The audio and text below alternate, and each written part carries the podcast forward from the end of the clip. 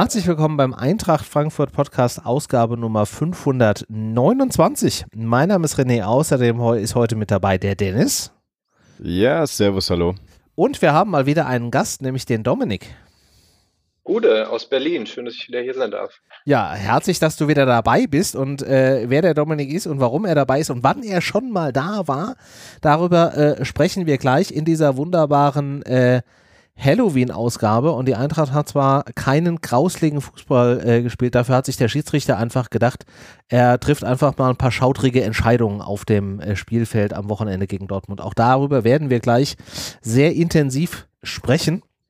Aber wie immer am Anfang einer Folge kommen natürlich ein paar Hausmitteilungen und wir stehen kurz vor einem Monatswechsel. Das heißt, bei vielen von euch da draußen, die uns unterstützen, kommen wieder Spenden bei uns an und da möchten wir jetzt im Vorhinein schon Danke sagen dafür, dass ihr dazu beitragt, dass dieser wunderbare Podcast hier seit so vielen Jahren existiert und zum großen Teil nach wie vor spendenfinanziert ist. Und wenn ihr nicht dazu gehört, dann könnt ihr mal auf eintracht-podcast.de vorbeischauen. Da gibt es eine Support-Seite und dann findet ihr den Weg, wie ihr uns unterstützen könnt. Und dann hätte ich noch eine Frage an diejenigen da draußen, die uns über äh, Spotify hören. Ich habe jetzt verschiedentlich gehört, dass äh, bei Spotify Premium trotzdem Werbung in den Folgen kommt. Wohl nicht bei allen Podcasts, aber bei einigen. Und mich würde interessieren, falls ihr uns über Spotify hört und Spotify Premium habt, ob da bei euch in unserem Podcast Werbung kommt oder nicht. Und möchte zur Vollständigkeit hier auch erwähnen, wir kriegen von diesen Werbeeinnahmen, wenn da Werbung kommt, exakt nichts. Das landet alles bei Spotify. Also, wenn ihr uns unterstützen wollt, findet ihr, wie eben gesagt, den Weg auf unserer Seite. Genau. Und ansonsten sprechen wir jetzt heute über ähm, Fußball und über ein Buch. Und ähm, ich möchte an dieser Stelle nochmal darauf hinweisen, wir haben Kapitelmarken. Also wenn ihr jetzt zum Beispiel uns nicht über Spotify hört, das ist Voraussetzung dafür, äh, und ihr wollt vielleicht jetzt erst den Teil hören, wo wir über das kommende DFB-Pokalspiel gegen die Viktoria sprechen, dann könnt ihr da in das Kapitel springen und danach könnt ihr äh, den Rückblick hören und dann könnt ihr euch am Ende den Teil mit dem Dominik anhören, wo wir über äh, sein neues Buch sprechen. Und den Teil könnt ihr dann auch gerne zwei, drei, viermal hören und während ihr das Buch gelesen habt auch nochmal. Aber jetzt lass uns mal in das Thema gehen. Dominik, du warst das letzte Mal da in Folge 402. Ich habe nachgeguckt. Also es ist schon eine Zeit lang her. Damals kurz nachdem du die Eintracht-Fibel äh, geschrieben hast, da haben wir auch sehr intensiv geschrieben. Für diejenigen, die die Folge jetzt nicht mehr im Kopf hat, kannst du ganz kurz mal in zwei, drei Sätzen sagen, wie du zur Eintracht stehst und äh, wie du damals dazu kamst, die Eintracht-Fibel zu schreiben. Vielleicht erst, bevor ich es vergesse, ich höre tatsächlich äh, den Podcast manchmal über Spotify Spotify, also ich habe äh, bei Premium noch keine Werbung gehört. Das ist schon mal gut. Aber werde es sofort laut geben, wenn es soweit ist. Hervorragend. Ähm, und ansonsten natürlich andere Podcatcher besser als Spotify, ich weiß. Ja. Ähm, äh, es war im Juli 2020, habe ich auch nachgeguckt, dass ich äh, bei dir war und äh, auch sehr lange aus dem Buch lesen durfte. Das war da gerade erschienen. Äh, es gibt ja diese Reihe Fanschreiben für Fans, Fußballfibeln vom FSV, der äh, sel seltsamerweise vor der Eintracht erschienen ist, bis zu Bayern, St. Pauli, Dortmund, was so gibt. Ja. Und äh, ich durfte über die Eintracht schreiben, weil ich äh, von Haus aus freier Journalist bin und äh, äh, obwohl aus dem Ruhrgebiet kommend und Berlin lebend als großer Eintracht-Fan äh, bekannt verschrien, in äh, Kreisen in Berlin, unter anderem bei dem Frank Willmann, der diese Reihe damals erdacht hat und ja. ähm, mich gefragt hatte, äh, ob ich da auch mal ein Buch schreiben möchte. Und da habe ich natürlich sofort Ja gesagt. Genau, und das Buch, also die Eintracht-Fibel kann man auch nach wie vor käuflich erwerben. Also bei dem Eintracht-Film, wo die noch nicht im Regal steht, ihr könnt da noch zuschlagen. Ja, wobei man sagen muss, dass dieser Verlag, äh, der die Reihe rausgebracht hat, ein bisschen angeschlagen ist, um es vorsichtig zu sein. Also die Website ist offline tatsächlich. Äh, da gab es ein paar Schwierigkeiten beim, äh, auf die ich jetzt nicht näher eingehen möchte, die aber nichts mit mir und den Fibeln zu tun haben. Aber ähm, wenn man die noch möchte, also es gibt noch Restbestände der Eintracht Fibel, auch mit einem neuen Vorwort zum Europapokalsieg von mir höchst selbst äh, nachträglich eingefügt, mit viel Liebe. Äh, ähm, und die kann man äh, über die Facebook-Seite äh, beziehen von äh, Fußballfibel Eintracht Frankfurt. Die kann man, wenn man mir schreiben möchte, ähm, gerne schreiben, äh, dominik.bardo.gmail.com. Ähm, verschicke ich gerne. Und ansonsten ist eine Lesung am Freitag in Berlin vor dem äh, Spiel gegen oder bei Union äh, passend am Freitagabend. Da werde ich auch äh, draus lesen und aus meinem neuen Buch auch. Und da kann man sich gleich ein signiertes Exemplar mitnehmen. Hervorragend. Und ansonsten habe ich also gesehen. eine wahre Rarität dann, äh, wenn es schon vom Verlag her dann nichts mehr gibt, ja. Könnte. Also zuschlagen, zuschlagen, ja. ja. Sammlerstücke, genau. Sammlerobjekt, ja. steigt im Wert. ja, und das neue Buch äh, ist ein Roman, da äh, kann ich auch wärmstens empfehlen, auch wenn es nicht hauptsächlich um die Eintracht geht, sondern um einen Verein namens Bertha HSC, der nichts mit einem Verein äh, namens Hertha BSC zu tun hat, wo ich früher mal in Trainingslagern war Trotzdem heißt der Roman Trainingslager und es geht um eine Spielerentführung. Ein Fußballer verschwindet und ein versoffener Reporter durchstreift die Alpen äh, auf der Suche nach ihm. Und es ist äh, sehr abstrus, sehr lustig, hoffe ich zumindest, ähnlich wie die Eintracht Fibel. Und wer das gern lesen möchte, kommt auch gern am Freitag ins Archiv der Jugendkulturen in Berlin oder ähm, bestellt es bei carpathia-verlag.de. So ja. Werbung aus. Du hast jetzt gerade eben schon so ein bisschen ähm, es angerissen. Also es ist ein, das neue Buch ist ein Fußballroman, der sich nicht primär mit der Eintracht beschäftigt, sondern mit einem, äh, wie du auch gesagt hast, sehr fiktiven äh, Club, ähm, der auch keinerlei, keinerlei Verbindung zu irgendwelchen tatsächlichen Fußballvereinen hat, nehme ich an. Äh, wie kam denn mhm. die Idee zu diesem Buch?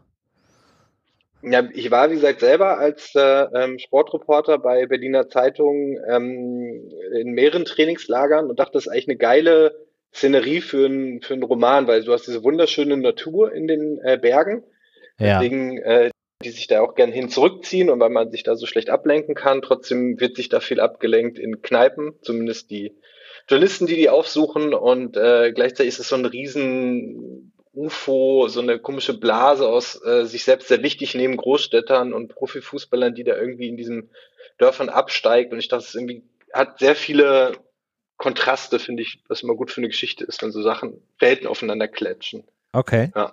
Was, was muss man denn über dieses Buch unbedingt wissen?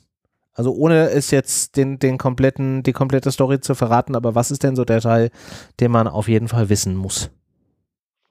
Es ist schon relativ albern und eher mit äh, äh, Augenzwinkern und zum Schmunzeln bis Lachen gemeint, aber die Botschaften dahinter sind, glaube ich, schon sehr ernst. Also das ist so ein bisschen die Entfremdung vom Profifußball, nicht nur ähm, bei jetzt den Protagonisten und Journalisten, sondern auch bei den Fans, wo man das Gefühl hat, man kennt irgendwie den eigenen Sport nicht wieder und es wird alles mal abgehobener und ja. Äh, es geht nur ums Geld, Klammer auf, ging es früher auch, aber es wird irgendwie alles so ein bisschen ähm, gleichzeitig aufs Korn genommen, aber auch irgendwie äh, ernst gemeint kritisiert, ja. Okay. Und wenn, äh, oder mit unsere Hörerinnen und Hörer das so ein bisschen einsortieren können, welche Charakterbuch das ist, du hast jetzt schon gesagt, es nimmt sich nicht so ganz ernst und es hat aber trotzdem auch ausreichend Kritik. Wenn du es jetzt mit einem anderen Buch vergleichen würdest, welches andere, also mit welchem Art von Buch würde man es am ehesten vergleichen? Ja, es ist schon so ein bisschen ähm, äh, so Krimi, also ein Krimi-Plot durch diese Entführung und die Suche. Ja. Also wer gern Krimis liest, äh, wird da auf seine Kosten kommen und ansonsten hat irgendwo zwischen, weiß nicht, Charles Bukowski hat mir neulich jemand gesagt, weil es äh, doch sehr mit dem Alkohol äh, ähm, zugesprochen wird im Buch, bis hin zu, weiß nicht, Sommer in Niendorf von Heinz Strunk, äh, wo er auch, glaube ich, nicht wenig getrunken wird. Also es hat so eine ab absurde Aspekte, würde ich sagen, wer sowas mag äh, plus Spannung, Spiel und Schokolade gerne reinlesen. Okay. Okay. Und warum hast du nicht einen, einen Verein kreiert, der näher an der Eintracht ist und nicht an anderen äh, Clubs? Oder war das bewusst, dass du gesagt hast, du möchtest mal als verschriebener Eintracht-Fan unter den Journalisten so ein bisschen da den Abstand gewinnen?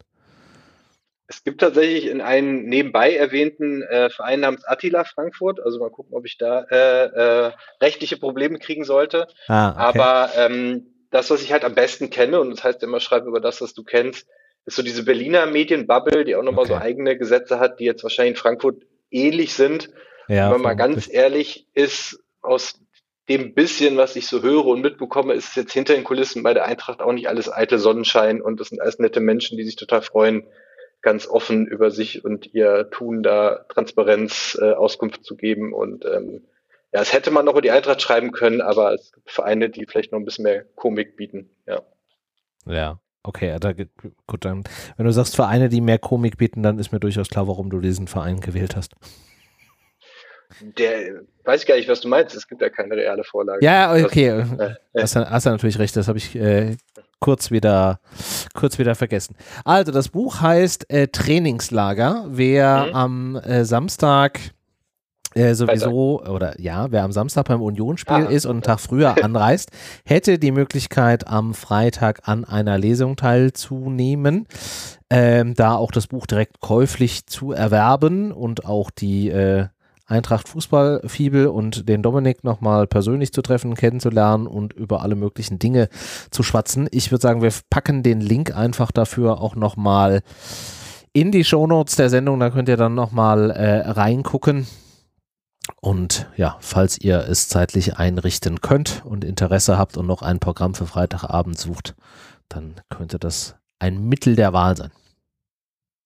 Ganz wichtig, kurz noch die Anmerkungen vorher per E-Mail bitte anmelden, Veranstaltungen at Jugendkulturen, damit die da planen können. Das ist ein Bildungsträger, also es wird auch ein bisschen über Jugend- und Fankultur äh, diskutiert. Also wer gern über solche Themen redet, kann auch gern mitdiskutieren. Es wird nicht nur vorgelesen, aber voranmelden wäre super, dass die nicht überrascht sind, dass da 400 Bengalo äh, Frankfurt-Fans immer vor der Tür stehen. Wer, wer könnte davon schon irritiert sein? Das kann ich mir nicht vorstellen wünschenswert eigentlich, ja. Eigentlich, also ich wollte gerade sagen, also was kann dir denn bitte Besseres passieren, wenn du auf so einer Lesung bist, als so einen Support zu bekommen?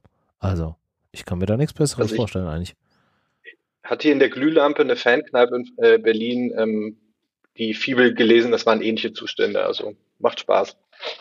Sehr schön. Also wer diesen Zustand am Freitag wiederherstellen möchte, der kommt mit 400 anderen Menschen und reichlich Bengalos zu dieser Lesung und der Dominik schickt mir gleich noch den Link und dann packe ich den mit in die Shownotes und dann könnt ihr euch da vorher anmelden. Hervorragend. So, dann lasst uns doch vielleicht auch noch mal ein bisschen über tatsächlich gespielten äh, Fußball sprechen. Und wir haben ja jetzt wieder die wunderbare Aufgabe, gleichzeitig zwei Spiele äh, zu besprechen. Ich würde sagen, wir fassen das Thema Helsinki äh, kurz und knapp, weil es ja jetzt doch schon eine ganze Zeit lang äh, weg ist oder äh, rum ist. Die Eintracht führt zur Halbzeit 4-0 nach Toren von Ebimbe nach Elfmeter. Koch nach einer Ecke, Mamouche und Tuta und hat in der zweiten Halbzeit nochmal zwei Tore äh, geschossen. Das 5-0 durch Skiri und das 6-0 nochmal durch Ebimbe hat sich in einen richtigen äh, Rausch gespielt, hat gleichzeitig auch nochmal ein bisschen ähm, rotiert. Skiri machte die einzige 6, Shaibi und Götze spielten auf der 10. Smolcic bekam einen Einsatz, dafür Pacho eine kleine Pause. Und ich glaube, was mir am ehesten noch im Nachgang im Gedächtnis geblieben ist, war ein, ein Ausruf von dir, Dennis, den du per WhatsApp mit uns geteilt hast in unserer kleinen Gruppe, der wo du so sinngemäß geschrieben hast, wie Tore nach Ecken, das ist nicht mehr meine Eintracht. ja, genau. Also, äh, wie erfreut also, warst du darüber? Ähm, ich muss dir wirklich sagen, ich konnte in dem Spiel, ist in dem Augenblick noch gar nicht richtig fassen, weil man da eigentlich ja immer den typischen Reflex hat, ah, hier, da wird eh nichts draus oder es wird am besten noch ein Konter eingeleitet.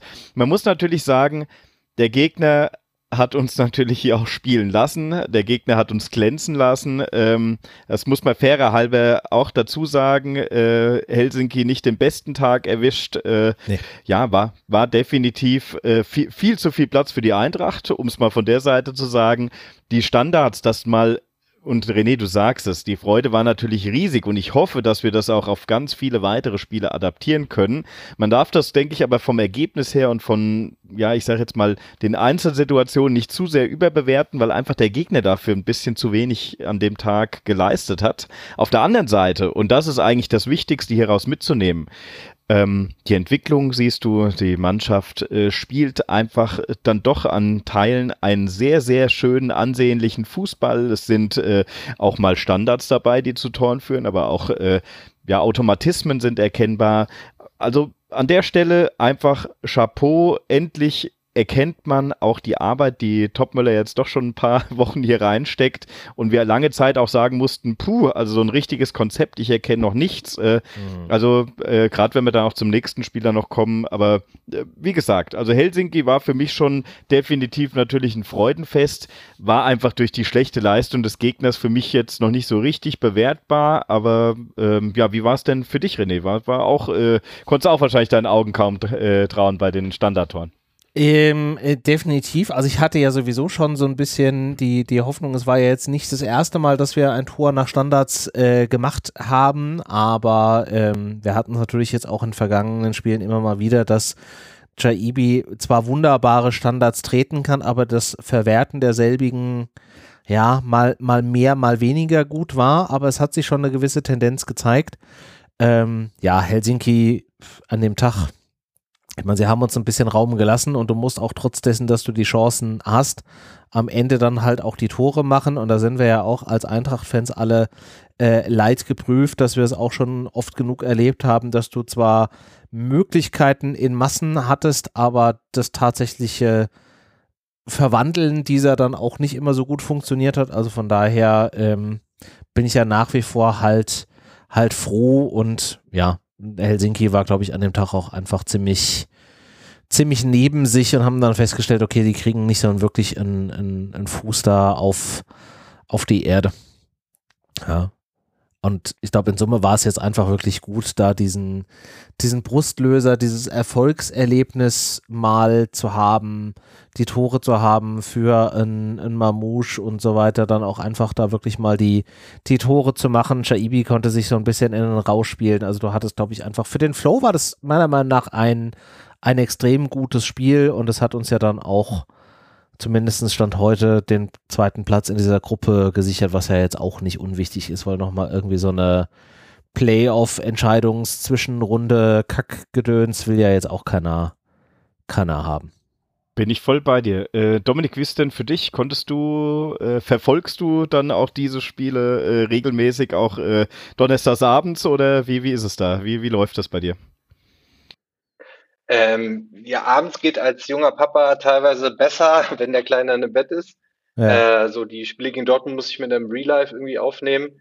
Ähm, aber tatsächlich ist die bisherige Saison, muss ich echt sagen, also den Satz, den ich auch im Freundeskreis äh, hier in der Berliner Exil Frankfurt Bubble öftesten hole, ist irgendwie, ich komme nicht richtig rein in die Saison, es holt mich nicht richtig ab, es, ich fühle es noch nicht so richtig. Und äh, es war bei mir auch lange so und es war echt quälend, sich das anzugucken, gerade wenn man sich die Zeit dafür extra freigeräumt hat ähm, und dann die Saison-Startphase äh, da durchlitten hat.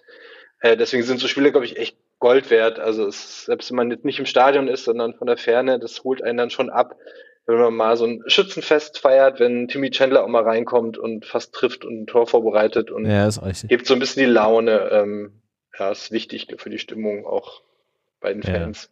Ja, mit Sicherheit auch im, im Team einfach auch mal ja, das, den, den Ertrag für die Arbeit zu bekommen. Und das war ja, das haben wir jetzt ja gegen Hoffenheim schon äh, gesehen, wo wir ja auch gesagt haben, die Eintracht hat sich dann endlich mal belohnt für die Menge Aufwand, äh, die sie da, die sie da reinsteckt. Ähm, war das, glaube ich, wirklich einfach auch wichtig, da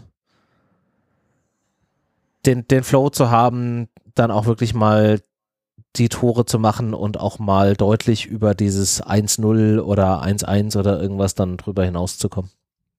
Aber Dominik, also hast du was sehr Gutes gesagt gehabt, eben auch mit dem, äh, die Stimmung im Stadion. Du sagst es gerade auch mit Timmy Chandler und so weiter, wurde gefeiert. Aber generell, das war so eine skurrile, äh, ja, es war generell eine skurrile Stimmung im Stadion. Also äh, erstens mit mal wieder Laola-Wellen und äh, das hat mich also auch ganz, ganz, ganz skurril war auch äh, Quellkartoffel und Dub-Dub, was dann angestimmt wurde von vorne. Also das ist schon, es war schon ein ganz besonderer Tag. Sicherlich nicht für jeden, äh, der sagt, das ist mein Geschmack. Äh, aber es war auf jeden Fall mal wieder so, jeder durfte mal verrückt sein. Ne? Also ja. äh, ich habe die Schuhe aus und ich weiß nicht warum, was alles da gesungen wurde und gemacht wurde. Also du kennst das über die gesamte Zeit und die Leute hatten, man hatte das Gefühl, die haben jetzt monatelang mal drauf gewartet, dass man mal wieder jeden Käse da an Songs äh, äh, singen kann und performen kann. Ähm, ist natürlich dann man hat ja selten die Möglichkeit und gerade dann an so einem äh, Donnerstagabend äh, äh, Flutlichtspiel war schon auf jeden Fall cool, aber die Stimmung war auch einfach in der Hinsicht ein bisschen skurril, muss ich wirklich sagen. Also äh, anders kann ich es gar nicht be beschreiben. Cool, aber du sagst es, René, man hätte es nicht erwartet, es war irgendwie äh, seltsam. Aber also mal, vor Ort sowieso. Weil du das gerade eben gesagt hast, möchte ich an der Stelle auch nochmal anmerken. Also ja, die Stimmung war mit Sicherheit skurril und am Fernseher hat mich das mit der, mit der Laola-Welle auch äh, leicht irritiert. Aber man muss halt auch sagen, wieder ultra stabiler Fansupport. Unter der Woche, Donnerstagabend, Flutlichtspiel, Wetter war auch eher so, ne. Du hast auch keinen Gegner, wo du jetzt sagen würdest, okay, das ist jetzt irgendwie so, wie wir es im letzten Jahr hatten, Champions League, du spielst zu Hause gegen Tottenham oder irgendwas, sondern der Gegner ist zwar Rekordmeister in der finnischen Liga, aber ist halt auch nur Helsinki in An Anführungszeichen, ohne das jetzt irgendwie abwerten zu meinen, aber es ist halt schon auch irgendwie andere, andere Charakter von Gegner. Und trotzdem das Stadion bis auf den Fanblock nachvollziehbarerweise, also den, den, den Gäste-Fanblock nachvollziehbarerweise das Ding halt ausverkauft ist halt auch wieder eine geile Aussage. Ne? Eintracht Frankfurt kriegt unter der Woche beim Gegner Helsinki im Oktober bei nicht so geilem Wetter das Stadion voll und hat eine geile Stimmung. Und andere Vereine kriegen trotz verschenkter Karten am Wochenende, wenn selbst die Bayern zu Besuch kommen, die Butze nicht mal voll. Ja, ich bin Europa zieht halt ja. in Frankfurt und äh, so hätte ich mir eigentlich die Conference League auch vorgestellt, ehrlich gesagt, dass man da gegen welche absurden Vereine spielt und die dann auch mal 6-0 weghaut und irgendwie da 380 besoffene Finnen irgendwie noch im Block von der Meisterfeier irgendwie anreisen und so, aber bisher hatte ich das Gefühl, eher Frankfurt hat sich so schwer getan, als wäre das immer noch Champions League, so irgendwie hm. ja, mit, stimmt, äh, stimmt, ja. sich durchgequält und so ein, äh, denkt mal, wofür spielt man so einen drittklassigen Wettbewerb, wenn man dann nicht mal so ein bisschen absurde Schützenfeste erleben darf. Ja, ja. Ja, das stimmt schon. Aber die Eintracht damit erstmal einen deutlichen Schritt gegangen in dem internationalen Wettbewerb. Es stehen noch ein paar Spiele aus. Das nächste ist dann das Rückspiel in Helsinki am äh, 9.11. Da bin ich auch mal gespannt, wie das dann auch äh, wettertechnisch und so dann da wird. Und ähm, ob das dann ein ähnliches Ergebnis wird, beziehungsweise wie sich das dann da darstellen wird. Ich meine, Helsinki hat jetzt ja keinen offiziellen äh, Spielbetrieb mehr, bei denen ist die Liga ja jetzt rum. Und äh, die, weiß nicht, ob die damit dann jetzt so ein bisschen aus dem Rhythmus kommen, aber die haben natürlich jetzt genügend Zeit, um sich auf den, den Gegner Eintracht Frankfurt dann vorzubereiten. Aber dann lass uns doch mal ähm, auf das andere Spiel, was jetzt am äh, Wochenende lief, äh, zurückkommen. Die Eintracht spielte am vergangenen Sonntag 15.30 zu Hause gegen den BVB. Eigentlich so eine klassische Konstellation, die immer für irgendwie auch verrückte Spiele steht mit, mit vielen Toren, offener Schlagabtausch. Also eigentlich auch so ein, so eine so ein Zusammentreffen, das war das Wort, was ich gerade gesucht habe, ähm, was eigentlich auch immer für viel Stimmung ähm, sorgte. Wir hatten letzte Woche gesagt, dass gegen Hoffenheim war eigentlich diese äh, beste Saisonleistung. Ich würde jetzt behaupten, dass gegen Dortmund war für mich, wenn wir jetzt mal nur auf die Bundesliga gucken, ähm, eigentlich die beste Saisonleistung. Aber man scheint sich so ein bisschen uneinig zu sein. Also wenn man jetzt Presse äh, schaut, liest oder auch Social Media, dann ist so ein bisschen ja, man hat so zwei große Lager. Bei den einen überwiegt so ein bisschen der Frust, dass man es nicht geschafft hat, die Führungen, muss man ja tatsächlich auch sagen, über ähm, die weit mehr als 90 Minuten zu retten. Oder die einen sind halt einfach froh und sagen, wir haben gegen eine Mannschaft gespielt, die bislang in dieser Liga noch kein Spiel verloren haben. Ich glaube, wettbewerbsübergreifend auch erst tatsächlich ein Spiel verloren und ich glaube, das war gegen Paris, die zwar jetzt auch nicht die Sterne vom Himmel gespielt haben und so viele auch effiziente Ergebnisse ohne groß irgendwie Emotionen drin hatten, aber die eigentlich immer sehr solide waren, haben wir jetzt trotzdem am Ende als Eintracht Frankfurt ein 3 zu 3 äh, rausgeholt. Zu welchem Lager würdet ihr denn gehören? Gehört ihr eher so zum Lager Frust oder eher so zum Lager Freude? Dominik, wie sieht es bei dir aus? Also tatsächlich so eine komische Mischung aus beidem. Also man freut sich natürlich ein geiles Spiel gesehen zu haben, äh, dass man sich das äh, äh quasi äh, real life äh, nicht gespoilert hat bis zum Abend und dann bis zuletzt äh, bei jedem Schiedsrichterpfiff richtig schön äh, mitschimpfen zu können. Aber am Ende auch immer dieses Gefühl, ähm, äh, wäre mehr drin gewesen und irgendwie fand ich das jetzt von Topmöller, glaube ich, habe ich heute gelesen, dass er meinte, er hat keinen Bock auf Schulterklopfen und irgendwie Anerkennung und tolle Leistung und so, weil er hätte das Spiel lieber gewonnen. Ich eine gute Einstellung, weil es hat mich so ein bisschen erinnert auch wenn wir das Spiel äh, damals verloren haben, äh, ist, äh, ähm, vor einem Jahr gegen Dortmund zu Hause irgendwie ein, zwei verloren, waren eigentlich besser. Komische Schiri-Entscheidungen, Adeyemi schubst Lindström, will nachher von nichts gewusst haben. Ähm, immerhin ein Punkt so, aber trotzdem denkst du so, ja, wenn du da jetzt oben irgendwie ran willst, dann musst du auch so ein Spiel, wo du so nah dran bist, auch mal gewinnen, wobei es ja nicht nur an uns lag, dass wir es nicht gewonnen haben. Ja. Also du bist auch eher so, entnehme ich, so ein bisschen Tendenz eher Richtung Lagerfrust. Ja, allein schon, weil ich einen guten Dortmund-Kumpel habe, ich hätte es gern unter die Nase gerieben, ja. Ja, okay, kann ich, kann ich verstehen. Dennis, wie sieht es bei dir aus? Ah, ja, also Dominik hat da viel Richtiges gesagt. Äh, für mich ist es schwierig, ähm, es ist zu einfach auch zu sagen, der Schiedsrichter ist jetzt dran schuld, dass wir hier gegen, äh, äh, gegen Dortmund nur 3-3 äh, gespielt haben. Wir haben so viele Chancen gehabt und das mhm. zeigt mir eher, das macht mir extreme Lust natürlich und sagt, wow, Mann, du hast gegen Dortmund noch einen Pfostentreffer da und noch irgendwo äh, knapp gehalten äh, von äh, hier Kobel und so weiter und so fort. Also du merkst, da war noch deutlich mehr drin, was mich total feiern lässt, weil ich sage, wow, gegen Dortmund äh, äh, da so einen Druck aufbauen zu können und die so äh, in Bedrängnis zu bringen, ist natürlich genial. Auf der anderen Seite die alten Themen, Chancenverwertung, meine ja. Güte, also das ist die Effizienz, stimmt einfach noch nicht. Äh, ein Knipser auch wenn alle sagen, Mensch, jetzt hier äh, trifft ja euer, euer Stürmer vorne und äh, für was, was äh, beschwert ihr euch denn ständig? Ich finde, das Thema ist noch lange nicht vom Tisch, aber ich glaube, da sind wir uns auch alle einig. Wir brauchen definitiv äh, deutliche Verstärkung vorne noch. Auch wenn, und das ist das Schöne, die Entwicklung zu sehen ist, auch bei denen funktionieren Automatismen, auch bei denen funktionieren mittlerweile, ähm, ja, die, die Effizienz ist ja zumindest so gegeben, wenn ich mir Mamouche hier angucke, die Entwicklung ist eindeutig. Ja. Äh, Scheibi äh, auch äh, super, äh, zwei gute Spiele jetzt gehabt wieder, aber im Großen und Ganzen ist dann schon noch so ein bisschen Frust da, einfach weil die ich sag mal, du hättest halt auch zur Halbzeit schon äh, 5-0 führen können, ja, so ungefähr. Wenn, wenn du effektiv gewesen wärst, da. Genau, genau. Und da hast du natürlich dann dieses 2-1-Ding. Äh, das ist halt auf was gut ich, Deutsch ist ärgerlich. Was sich auch angedeutet hat, also, ne, du hattest eine lange Nachspielzeit, wobei das ja dann noch nicht mal zum Ende der Nachspielzeit gefallen ist, sondern ziemlich zum Beginn der Nachspielzeit. Aber es hatte sich eigentlich, ich weiß gar nicht mehr, welche Aktion da vorher dann tatsächlich war, war das die gelbe Karte, doch es war, glaube ich, die gelbe Karte gegen Mamouche. Die war kurz vorher irgendwie. Und da hast du schon gemerkt, der ist eigentlich so ein bisschen, der ist so ein bisschen drüber. Der wirkte so ein bisschen fahrig, vielleicht so ein bisschen irgendwie überspielt, vielleicht auch genervt, dass er irgendwie Chancen, die er hatte, irgendwie nicht reingemacht hatte und hat diese gelbe Karte bekommen.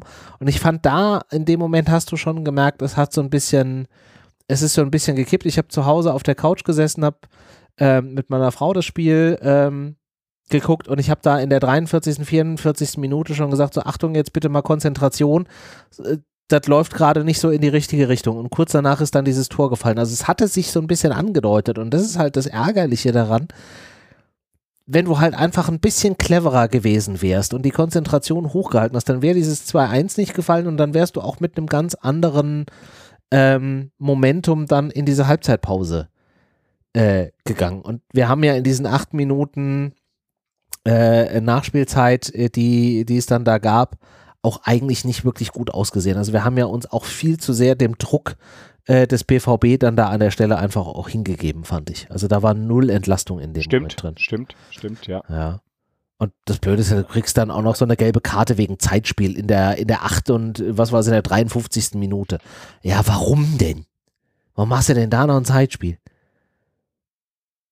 Dominik, du wolltest was sagen. Also ne, neben, neben den großen Skandalen, was, äh, über die wir vielleicht auch noch reden, bei ja, da kommen wir Entscheidung und sonstig, äh, waren auch die gelben Karten teilweise extrem komisch. Äh, der Hummels räumt einen von uns ab, kriegt kein Gelb wir kriegen davor total schnell gelb. Also ich bin jetzt weit davon entfernt, immer äh, die Vereinsbrille aufzuhaben, aber es war wirklich einfach insgesamt einfach ganz, ganz viel komische Entscheidungen ja. in kleinen Dingen. Wobei man auch, also ich fand auch irgendwie nach so einer halben Stunde in der ersten Halbzeit oder 35 Minuten oder so kippt es so Richtung Dortmund, aber man muss halt auch einfach sagen, das ist echt einfach eine saustarke Mannschaft. Also die haben nicht mal einen guten Tag, kommen irgendwie müde aus Newcastle, ähm, und äh, müssen Torwart auswechseln, irgendwie äh, besten Mann eigentlich bei denen und äh, mhm. haben keinen Schaden vor der Abwehr und kombinieren sich dann trotzdem noch so durch, dass äh, gut, also Wolf kann man auch mal stören beim Flanken, aber trotzdem ja. dann hauen die halt die also ein Ding einfach mal rein, wenn es vor die Füße fällt und dann. Äh ja, aber ich fand, wir haben es trotz dessen, also es war zu erwarten, dass früher oder später äh, äh, Dortmund so ein bisschen mehr in eine Druckphase kommen wird. Aber ich fand, wir haben es in dem Moment trotz dessen nicht schlecht gemacht. Wir haben immer noch, fand ich gut, verteidigt. Ähm, es war immer noch stabil von der Struktur, aber wie gesagt, so zum Ende der ersten Hälfte wurde es halt so ein bisschen sehr fahrig, fand ich. Wenn wir jetzt mal. Auf jeden Fall. Mhm. Also gr grundlegend ins Rennen geschickt hat Topmüller die gleiche Elf wie gegen ähm, wie gegen Hoffenheim, Änderungen auf einer Position, Trapp wieder im, im Tor. Ähm, und ich möchte euch jetzt mal kurz die Reservebank vorlesen. Da hatten wir Kral, Chandler, Hasebe, Smolcic, Jakic, Ibimbe, Götze, Hauge, Nkunku. Was fällt euch auf? Da lacht einer, da weiß schon ja. einer, worauf ich hinaus will. Naja, so wirklich Stürmer sehe ich da jetzt nicht äh, oder höre ich da jetzt nicht. Ähm, also ich fand es auch, also mir erst aufgefallen, als dann die Einwechslung kam und dann irgendwie, ähm, wohl Mamouche, äh, muss man echt sagen, hat Dennis recht, irgendwie tolles Spiel gemacht und sich da echt, äh, äh, was, was du meinst, René, die Seele aus dem Leib gerannt und so, aber irgendwann hätte er vielleicht auch mal eine Pause gebraucht und dann, weiß ich nicht, hat äh, Topmüller nachgesagt, er wird dann irgendwie Chaibi in den Sturm stellen im Zweifelsfall oder hat ja. gehofft, da Chender nochmal einzuwechseln, um das Publikum mitzunehmen, was ja irgendwie schön und gut ist, aber du kannst ja gegen Dortmund einfach mal zurückliegen und brauchst dann irgendwie äh, Punch in der Offensive und dann mit Chandler zu kommen, I don't know. Ja. ja. Also äh, äh, zwei Varianten, die ich da prinzipiell sehe, so entweder hat ihn diese diese, diese ganze Stürmer-Diskussion, Schrägstrich äh, Kritik so dermaßen genervt, dass er gesagt hat, wisst ihr was, wenn schon, wenn ihr euch die ganze Zeit beschwert von wegen, wir haben ja keine Stürmer, dann lasse ich halt einfach die anderen direkt zu Hause. Also so maximale Ironie.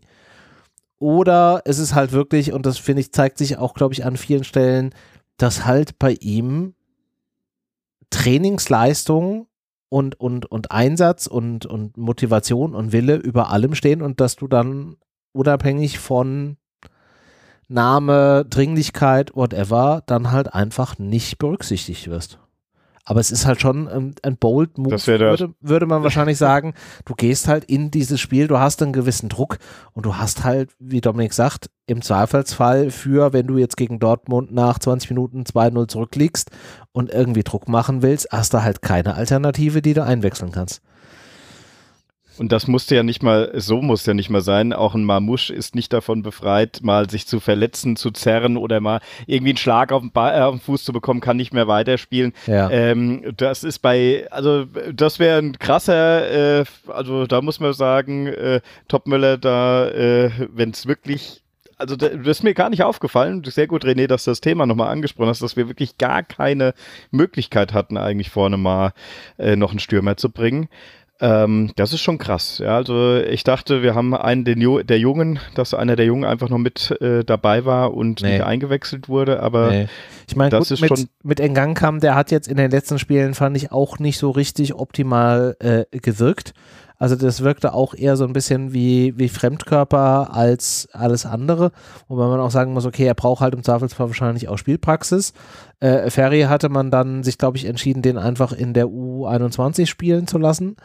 Ähm, ja, und gut, Alario ist halt doing Alario Things. Ich glaube, da äh, passiert auch nichts mehr. Also war so ein bisschen. Was, was, ist denn, was ist denn da aber der aktuelle Stand, wo du es gerade sagst? Was ist, was ist mit Alario? Warum, wie, wo, was? Äh, die Trainingsleistung passt nicht, ja, das habe ich mitbekommen. Ja. Äh, aber also, das Topmüller ist ja, ist ja in, der, in der Pressekonferenz nach dem Spiel ähm, befragt worden, warum er eben keinen, keinen zweiten Stürmer äh, dabei hatte, beziehungsweise die Frage kam auch, was ist an dieser Stelle mit äh, dem Kollegen Alario?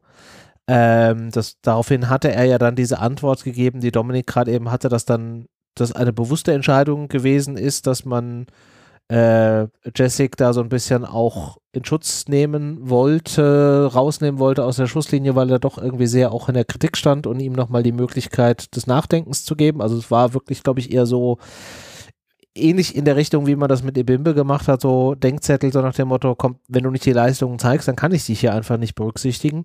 Und auf die Frage nach Alario, die ja auch sehr explizit gestellt worden ist, ist er gar nicht erst drauf eingegangen. Also ich glaube, das ist auch ein Zeichen darauf, wenn du eben diese Frage offensiv gestellt bekommst und du gehst auf den Part gar nicht so richtig drauf ein, dann weißt du eigentlich schon, was da los ist. Da, da, da passiert nichts mehr. Ja, ja klar. Das ist halt ein absolutes Verwürfnis. Er zeigt wahrscheinlich die Trainingsleistungen nicht. Er will irgendwie wechseln. Ich gehe sehr stark davon aus, dass er einer der ersten Spieler ist, die Richtung nächste kommende Transferphase ist, äh, der hier den, den Abgang macht und dann war er das. Ja, wobei die Aussage, er will ihn irgendwie äh, gleichzeitig schützen vor Kritik und irgendwie auch anstacheln, aber es sei kein Denkzettel, wäre auch eine lustige Aussage. Also ja, es war so ein bisschen schwierig, ja. Ja. Aber in Gangkam ist halt irgendwie, also ich weiß noch, als der hier von Hertha gekommen ist. Stimmt, du ähm, müsstest den ja eigentlich sehr genau kennen. Also ich gucke mir jetzt auch, äh, seit ich nicht mehr über Hertha schreibe, auch nicht aus Fun diese tollen äh, Spiele alle an. Ja, kann ich verstehen. Aber äh, von Leuten, die auch bei Hertha tiefer drin sind und ähm, die sagen, also sein größtes Talent ist, sich zu verletzen. Ist ein bisschen, ein bisschen eine harte Aussage. Aber er war wirklich sehr oft verletzt und ähm, selbst Dada meinte, bevor er zu uns gewechselt ist, dass er an seine Fitness arbeiten muss. Und da Wel wel welcher, welcher von den Dadas, die bei Hertha rumhüpfen?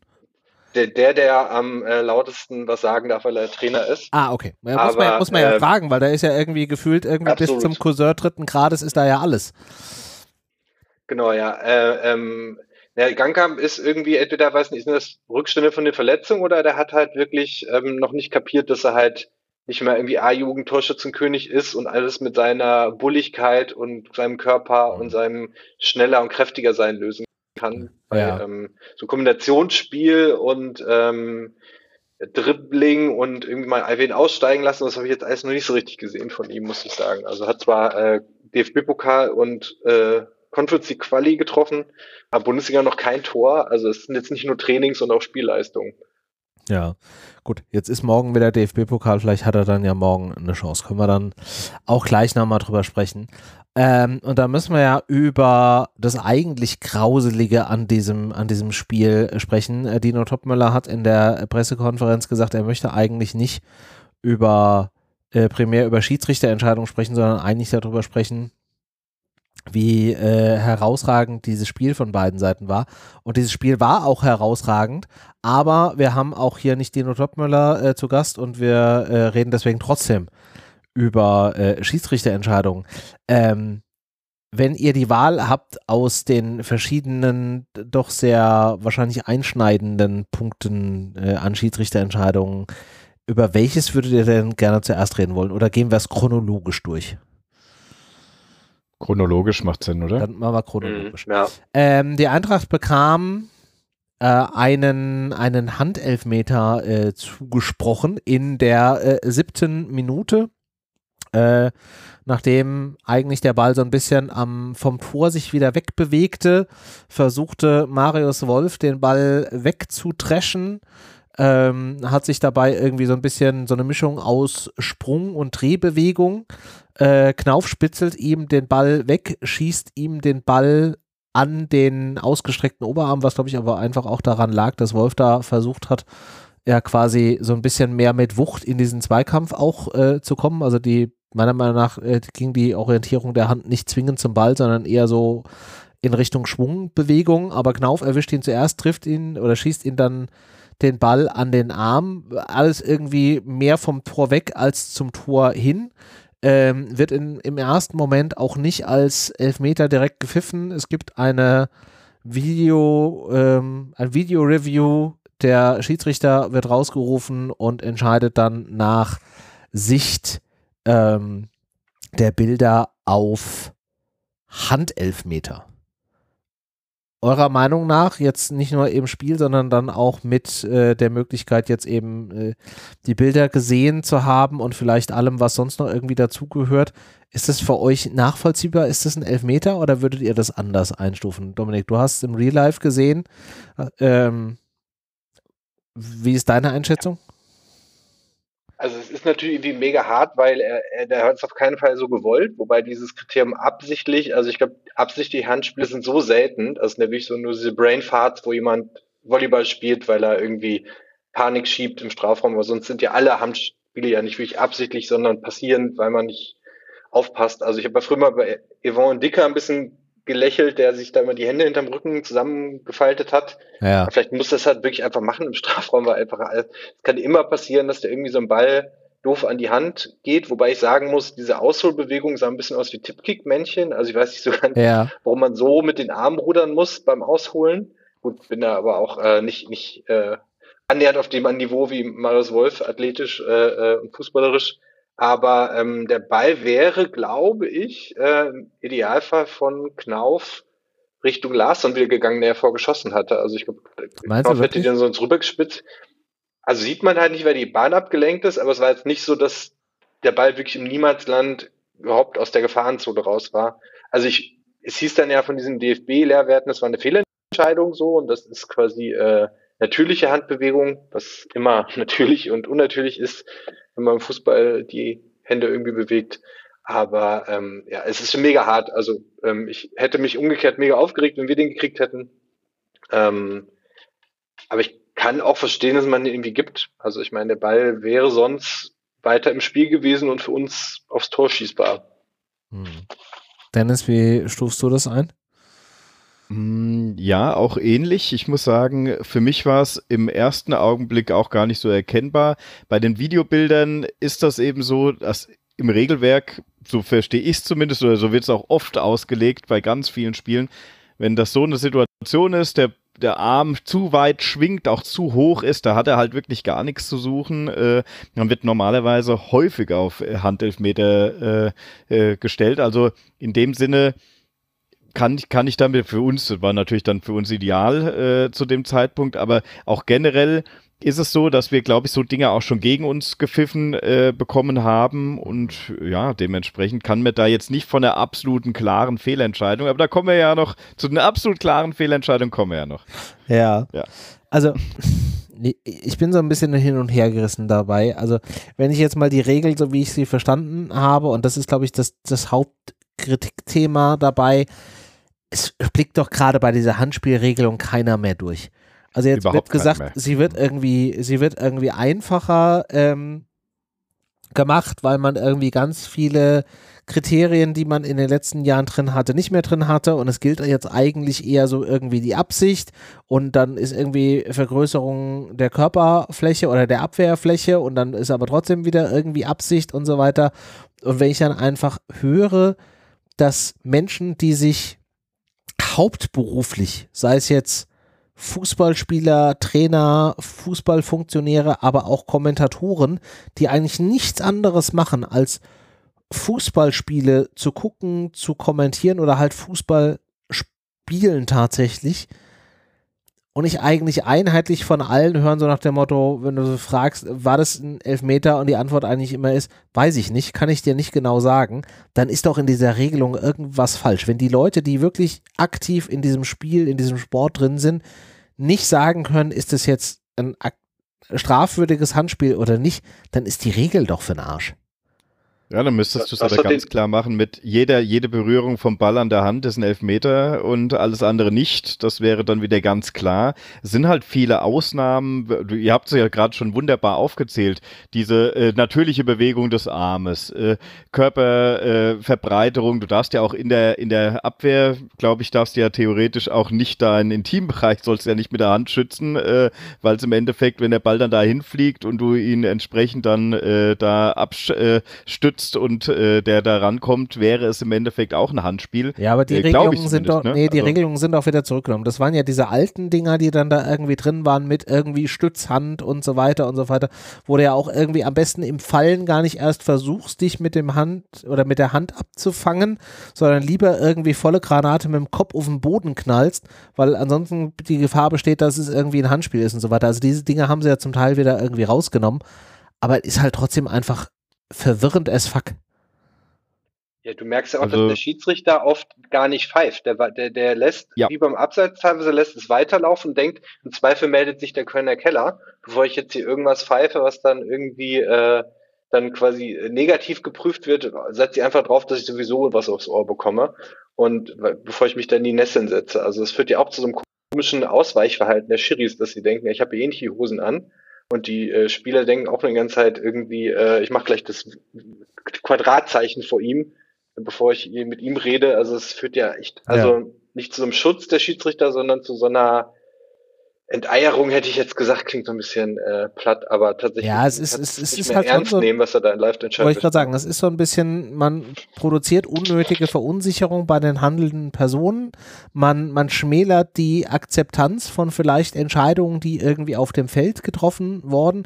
Also ich warte eigentlich auf den Fußballspieler, der dann irgendwann anstatt mit dem Schiedsrichter zu meckern, sagt von wegen, komm, gib mal hier dein Mikro her, lass mich mal bitte direkt mit denen in Köln reden, weil du hast ja hier nichts zu sagen. Ja, also, vielleicht ist es die nächste Stufe von Mario Götze, wenn das Meckern auf dem Platz nicht mehr, nicht mehr funktioniert. Ähm, ja, also es, es führt dieses ganze Thema so ein bisschen ab, sehr ins Absurde und lässt, glaube ich, auch so ein Stück weit die Wahrnehmung steigen, dass wir einfach wahnsinnig schlechte Schiedsrichter in Deutschland haben. Was wir viel, wahrscheinlich meiner Meinung nach sogar zu einem gewissen Teil haben, aber es befeuert halt einfach diese, diese Diskussion noch. Dieses seltsame Regelwerk meinst du jetzt, das uneindeutige Regelwerk dann auch? Das uneindeutige Regelwerk und die Art und Weise, wie das halt eben gehandhabt wird. Dass man eben sagt, wie Dominik gerade eben beschrieben hat, äh, ich lasse es lieber mal, mal laufen im Zweifel für den Spielzug und äh, wenn da irgendwas falsch war, dann, dann, dann wird der Schiedsrichter eben in, in Köln, der Video Assistant, wird mich schon irgendwie zurückpfeifen.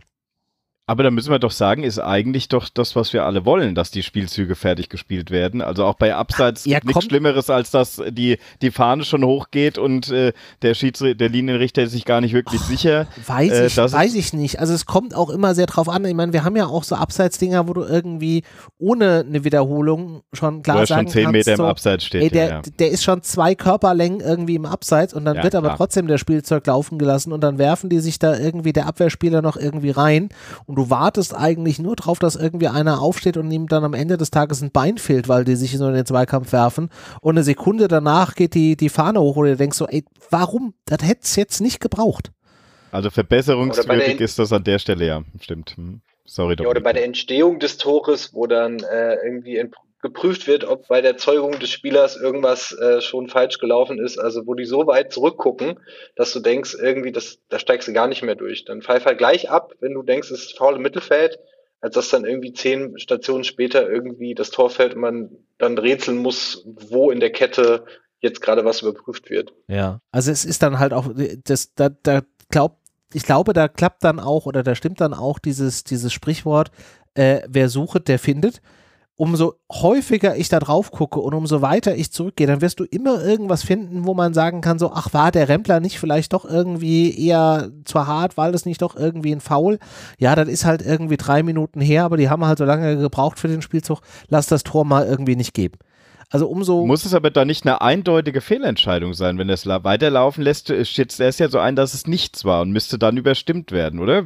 Ist das, äh, das Regelwerk vom, vom VAR ist ja nicht, äh, ich gucke mir jetzt nochmal alles an und äh, das wird schon gut sein, ja, sondern es ist ja im Endeffekt, muss es ja begründete Einwände gegen die bisherige Entscheidung geben. Ja, aber auch die sind ja nicht so konkret. Das ist ja genauso wie Gesetzestexte im Deutschen auch, dass du immer Interpretationen hast.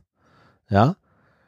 Ja, stimmt schon, auf jeden Fall, klar. Und dann bist du auch zum gewissen Grad, also klar war jetzt ja die Aussage auch vom, vom äh, DFB-Schiedsrichterlehrer, der ja bei, äh, bei Hessenschau vom HR-Fernsehen äh, zu Gast war, kann ich auch durchaus empfehlen, sich das mal anzuhören, der ja dann auch da mit dieser Frage konfrontiert wird und sagen von wegen, wie sieht es denn hier mit äh, Vergleichbarkeit aus und müssten nicht eigentlich immer dieselben Schiedsrichter äh, da im Keller sitzen und sagt, naja, es sind die gleichen Schiedsrichter, die im Zweifelsfall halt auch pfeifen. Aber die sagen ja auch auf dem Feld, dass das quasi Ermessensspielraum und das passt irgendwie nicht zur Linie des Spiels und zu ihrer Linie an dem Tag und das gleiche gilt auch für die Leute, die da in diesem Keller sitzen auch. Also da ist ja nicht ein Computer, der sagt von wegen über die Linie Ball ja, nein, sondern am Ende des Tages ist es ja ein Mensch, der dann da beurteilt, war das für mich in der Konstellation der Spieler des Spiels, ähm, der Situation, war das jetzt ein Foul oder nicht?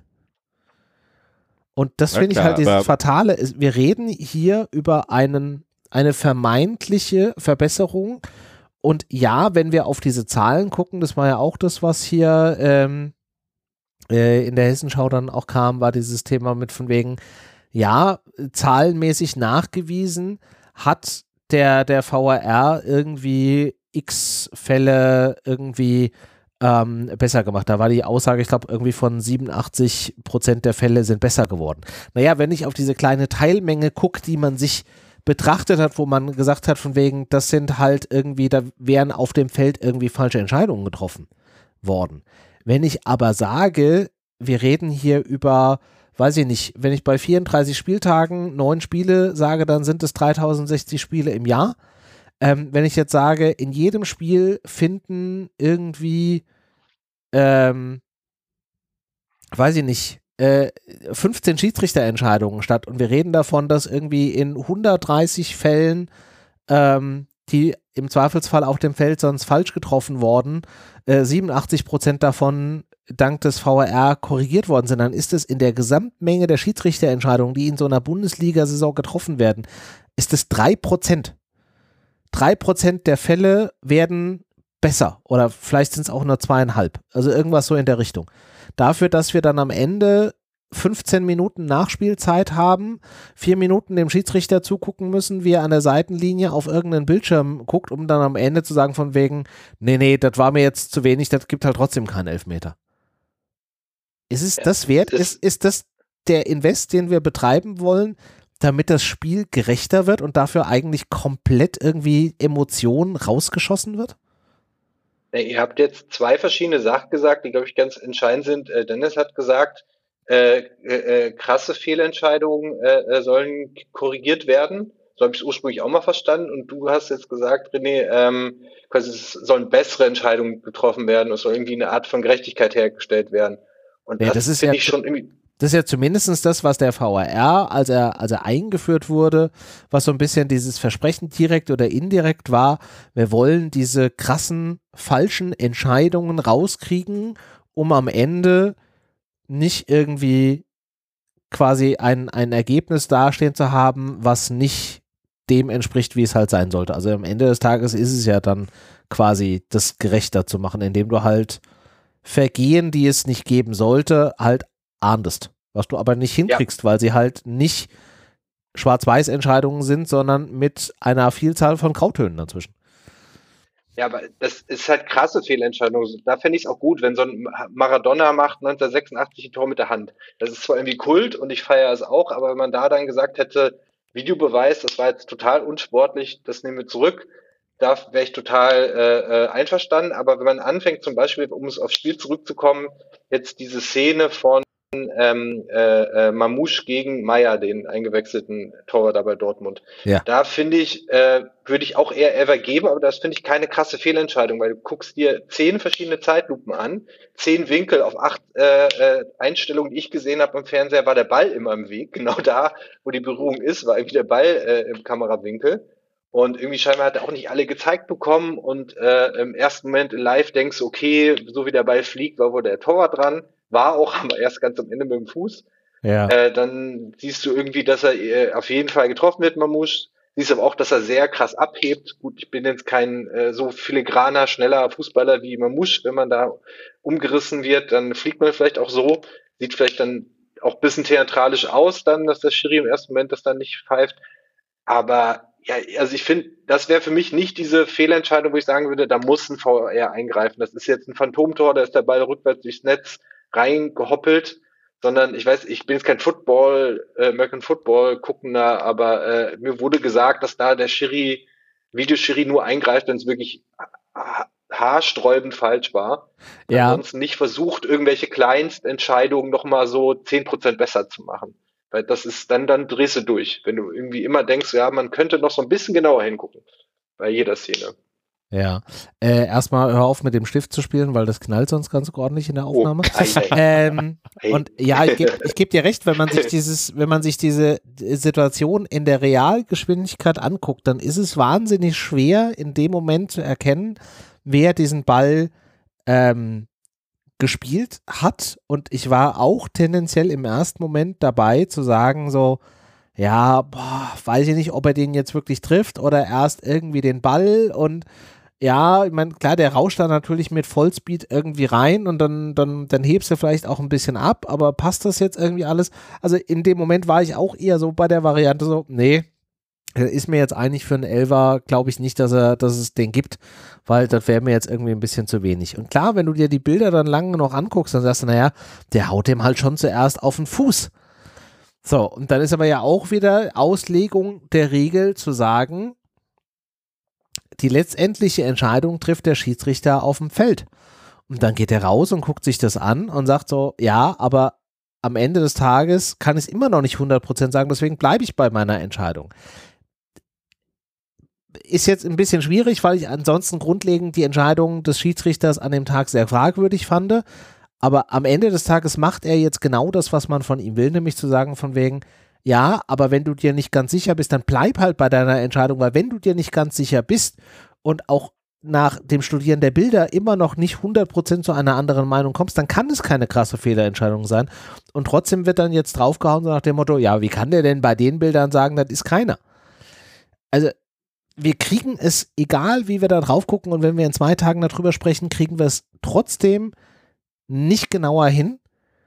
Und genau das ist es, diesen Invest, den wir jetzt da betreiben, mit der Wahrnehmung oder mit dem Ziel, die Entscheidungen bei krassen Fehlentscheidungen oder bei Fehlentscheidungen zu verbessern, um diese 2% irgendwie rauszuholen, sorgen wir dafür, dass wir anstatt drei Tage drüber zu diskutieren, wie geil denn dieses Spiel war und wie geil diese Tore waren und dass wir es geschafft haben, gegen eine Mannschaft, die einen deutlich besseren Kader eigentlich immer noch anhand von den Einzelspielern hat, ähm, mit einem 3-3 da rauszugehen, obwohl wir so schwer in die Saison gekommen sind, diskutieren wir drei Tage lang darüber, ob diese Schiedsrichterentscheidungen irgendwie sinnvoll waren oder nicht.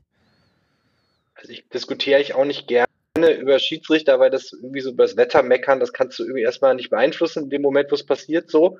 Und das ist ein Spiel, was die Fernsehsender auch spielen. Sie haben die Bilder, sie zeigen einem und dann zeigen sie so viele Zeitlupen, bis man am Fernseher völlig durch, durchdreht, weil man denkt, irgendeine Einstellung gibt einem immer recht. Und irgendwie, ähm, finde ich, sollte man dann äh, auch irgendwie abhaken, weitermachen aber ich fand der Schiri insgesamt, es wirkte auch so, als hätte er irgendwie mitbekommen, weiß nicht, ob die sowas mitbekommen, dass der erste Elfer nicht so ähm, hundertprozentig richtig war und dann einfach Schiss hatte, noch einzugeben. Also ich gedacht hat, ja. oh, äh, Konzession und ich irgendwie und Dortmund, da steht so ein Hummels, vor dem habe ich auch ein bisschen mehr Respekt als von einem Pacho oder so. Ähm, ja. Es wirkte irgendwie so, als hätte er gekniffen, auch wenn ich, du recht hast mit, er ist ich, dabei geblieben. Ich verstehe den Punkt. Und wenn das tatsächlich auch nur annähernd der Fall ist, dann haben wir ein massives Problem mit den Schiedsrichtern, weil ich kann doch trotzdem, auch wenn ich sage, ey scheiße, ich habe jetzt hier irgendwie den einen Elfmeter zu Unrecht gegeben, kann ich doch trotzdem nicht, wenn die Faktenlage 100% belegt, das ist ein Foul-Elfmeter, kann ich doch nicht sagen, ich gebe den jetzt trotzdem nicht, weil den anderen hätte ich auch nicht geben dürfen. Ihr guckt dir Bayern Darmstadt an, der zückt eine rote Karte nach der anderen, was völlig absurd ist und äh, äh, weil er überzeugt ist, stimmt. So und stimmte ja auch weitgehend, so ich das verstanden habe, äh, diese ganze Platzweise bei Bayern gegen Darmstadt. Immer letzter Mann, ja. Mhm. Ja. Nee, nee, auf jeden Fall. Aber Dominik äh, und äh, René, ich muss, äh, also für mich, äh, diese Situation, dieser Elfmeter ist und bleibt für mich selbst wenn er es beim ersten Mal, natürlich René, hast du recht, er sagt, er war sich beim ersten Mal nicht sicher und nach den Bildern findet er es immer noch nicht eindeutig, zeigt mir aber nur, dass, also für mich ist das ein sowas von deutlicher Elfmeter, gerade wenn er, normalerweise, wo ich noch gesagt hätte, wenn der, wenn der Torwart tatsächlich zeitgleich mit einem Mamouche am Ball gewesen wäre und dadurch wäre er geklärt worden, hätte ich gesagt, ah, das ist so ein Ding, wer hat jetzt wirklich wen zuerst äh, erwischt und so weiter, äh, kannst du, kannst du wirklich nicht äh, die Eier haben und sagen, das ist ein Elfmeter, aber in dieser Situation und man hätte normalerweise, und da bin ich auch bei euch, zwei Zeitlupen hätten gereicht, nämlich aus dem richtigen Winkel ohne Ball im Weg. Äh, äh, dann äh, mhm. hast du normalerweise sofort gesehen, okay, hier gibt es den Kontakt. Äh, Mamouche, muss man auch dazu sagen, äh, großes Tempo reingegangen, will sich natürlich auch nicht verletzen. Das heißt, der äh, Spieler wird immer versuchen, schutzmäßig schnell abzuheben und so weiter, vielleicht auch um Elfmeter zu ziehen. Kann natürlich alles sein. Aber das darf alles überhaupt keine ähm, ja kein Einfluss auf die endgültige Entscheidung sein, denn im, im Spiel hat er gesagt, ich konnte es nicht richtig entscheiden. Dann kriegt er die Bilder geliefert, da wissen wir nicht genau welche, muss man schauen. Aber das ist dann vielleicht wieder was, wo wieder verbessert werden kann. Denn für mich, nach Ansicht der Bilder und gerade als dann da waren acht Zeitlupen dabei, die waren Schrott, die konntest du vergessen. Aber zwei Stück, wo du eigentlich eindeutig gesehen hast, okay, es gab den Kontakt, es ist im Endeffekt bei vollem Tempo, das ist elf Meter, Punkt aus, da muss man gar nicht dann drüber diskutieren. Und ich glaube, und das Schlimme ist ja, dann kam ja im After, äh, äh, nach, also nach dem Spiel am On-Field-Interviews äh, haben ja die ganzen Spieler auch gesagt, ja, wir haben es gesehen, ja, eindeutig Elfmeter. Äh, ja. Ein äh, der Torwart sagt, äh, ja klar, ich habe äh, gemerkt, dass ich was getroffen habe, äh, habe gedacht, es wäre der Ball. Ich habe es jetzt auch in der Zeitlupe gesehen, das war der Mamusch, ne? Und habe danach dann nur mit dem Fuß den Ball dann noch gespielt. Also, also wenn die alle sich da einig sind, Ne, das ist dann schon irgendwo, die, du, ihr habt vorhin gesagt, die Spieler und auch der Schiedsrichter macht nichts anderes als äh, äh, ja, Spiele zu pfeifen, sich darauf vorzubereiten, diese Analysen dieser Bilder auch machen zu können am Rand. Da habe ich eigentlich erwartet, dass er das äh, äh, hinbekommt. Und für uns ist natürlich umso ärgerlicher. Einerseits, du hättest 3-0 geführt zu dem Zeitpunkt dann mit dem, okay, wenn du den Elfmeter gemacht hättest, ja. bin ich davon mal ausgegangen. Aber 3-0, das wäre entscheidend, nochmal deutlich entscheidend gewesen. Ja. Plus, Mamouche hatte nach dieser Situation, ihr habt es vorhin gesagt, hat er ein bisschen Durchhänger gehabt. Das war, was weiß ja, ich, so Ende 30er, dann die gelbe Karte 42. Minute. Ja. Ähm, also er war so auf jeden Fall, er war auf jeden Fall danach frustriert. Du hast gemerkt, das kommt so ein bisschen es wird so ein bisschen fahrig hinten raus. Also klar, hatte in dem Falle schon das Nichtgeben dieser, dieser Entscheidung, Brust. hatte auf jeden Fall Einfluss auf ähm, die Emotionen auf dem Spielfeld, weil es nicht nachvollziehbar war. Also auch äh, definitiv, ja, klar, logisch. Äh, das, ja. Ist, das ist jetzt auch einfach gesagt und ich bin auch voll, was ihr alles ausgeführt habt, ist alles richtig. Nur die Situation ist für mich nicht, dass wir hier eigentlich drüber reden müssen, oh, das ist so ein knappes Ding und äh, das ist so eine Auslegungssache und äh, ach, da war er sich nicht ganz sicher, sondern er hat es anscheinend vorher nicht richtig gesehen. Okay, ist in Ordnung. Dann kommen die Bilder da muss er es eigentlich spätestens da erkannt haben. Ist für uns natürlich super ärgerlich, ähm, mhm. weil es einfach an der Stelle für mich eine spielentscheidende Situation war. Mhm. Einfach aufgrund der mit 3-0. Guck mal, wenn du hier mit 3-0 in die Halbzeit also gehst, ähm, in die Halbzeit das ist gehst, Dortmund hat dann auch irgendwie, ist auch so ein bisschen ja, ermüdet nach dem Spiel unter der Woche gegen Newcastle. Dominik hat es ja schon gesagt, ähm, wo die auch durchaus Körner gelassen haben. Ich fand, sie waren auch stellenweise so ein bisschen fertiger als wir. Ähm, die haben auch unter einem, einem gewissen Druck, die müssen einfach weiter aufmachen. Du hast ja sowieso schon gesehen, dass auf der von uns rechten, von Dortmund linken Seite so diese Kombination Benze Baini, Reina irgendwie überhaupt nicht funktioniert hat. Da war ja irgendwie jede Menge äh, Luft, wenn die da noch weiter irgendwie aufmachen müssen, ins Risiko gehen, dann kannst du dich halt wirklich auf das Kontern konzentrieren und da hätten wir halt Chancen gehabt. Ja. Also das hat schon einen, aus, gewissen, ja. einen gewissen Break in dieses Spiel äh, reingebracht. Es halt insofern auch ärgerlich, weil jetzt diskutieren wir so ewig über Elva und VR und so und irgendwie wenig drüber. Also erstmal Mamouche, toll, dass er den Elva genommen hat und getroffen hat. Also war scheinbar sein ja. erster, den er getroffen hat. Hat er gegen Helsinki noch Bimbe schießen lassen. Ja. Dann dieses 2-0, was einfach äh, echt ein Gedicht ist, also wie die sich da unter Druck hinten irgendwie mit sieben Stationen hinten rauspassen. Larsson auch wieder unfassbar stark, da ja. über links immer wieder verlagert auf rechts. Äh, äh, Buter, wer da durchstartet und dann teilweise selber abschließt oder über dieses Dreieck dann manchmal passt, äh, was wieder echt toll bilden dann auf der rechten Seite. äh, wenn sie bei Ini die es überhaupt nicht in den Griff gekriegt hat und äh, er hat es mal ein bisschen reingeeiert und abgestaubt, aber einfach mit welchem Speed und welcher Traute der da irgendwie hingeht mhm. äh, und auch äh, Entscheidungsfindung deutlich besser geworden. Also wo man denkt, das kann man eigentlich Spielern nicht beibringen, dass sie bessere Entscheidungen treffen, gerade so in der Schnelligkeit und nach dem Sprint und so. Also macht man Musch echt Fortschritte, wo ich denkst, okay, vielleicht hört er dem Dino doch zu, wenn er irgendwie sagt, überleg dir vorher, was du im ähm, Strafraum machen willst. Aber auch, auch die Entstehung oder der, der Weg zu dem von uns gerade eben so viel besprochenen äh, potenziellen 3-0 durch 11 auch da wieder die Übersicht von Larsson mit dem langen Pass auf Buter. Ah, super. Ja. Also allein schon, also erstens nochmal zu sehen, dass auch Buter sich so ein bisschen da reingearbeitet hat und da richtig irgendwie Trouble äh, macht, aber auch nochmal an dieser Stelle, und ich erwähne es, glaube ich, jetzt mittlerweile jede Woche, diese, diese Übersicht und dieses Passspiel, was dieser 19-jährige Hugo Larsson da irgendwie auf dem Feld äh, liefert, ist einfach auch irgendwie ein Traum. Wahnsinn. Ich habe Angst, darauf aufzuwachen und festzustellen, der ist gar nicht bei uns.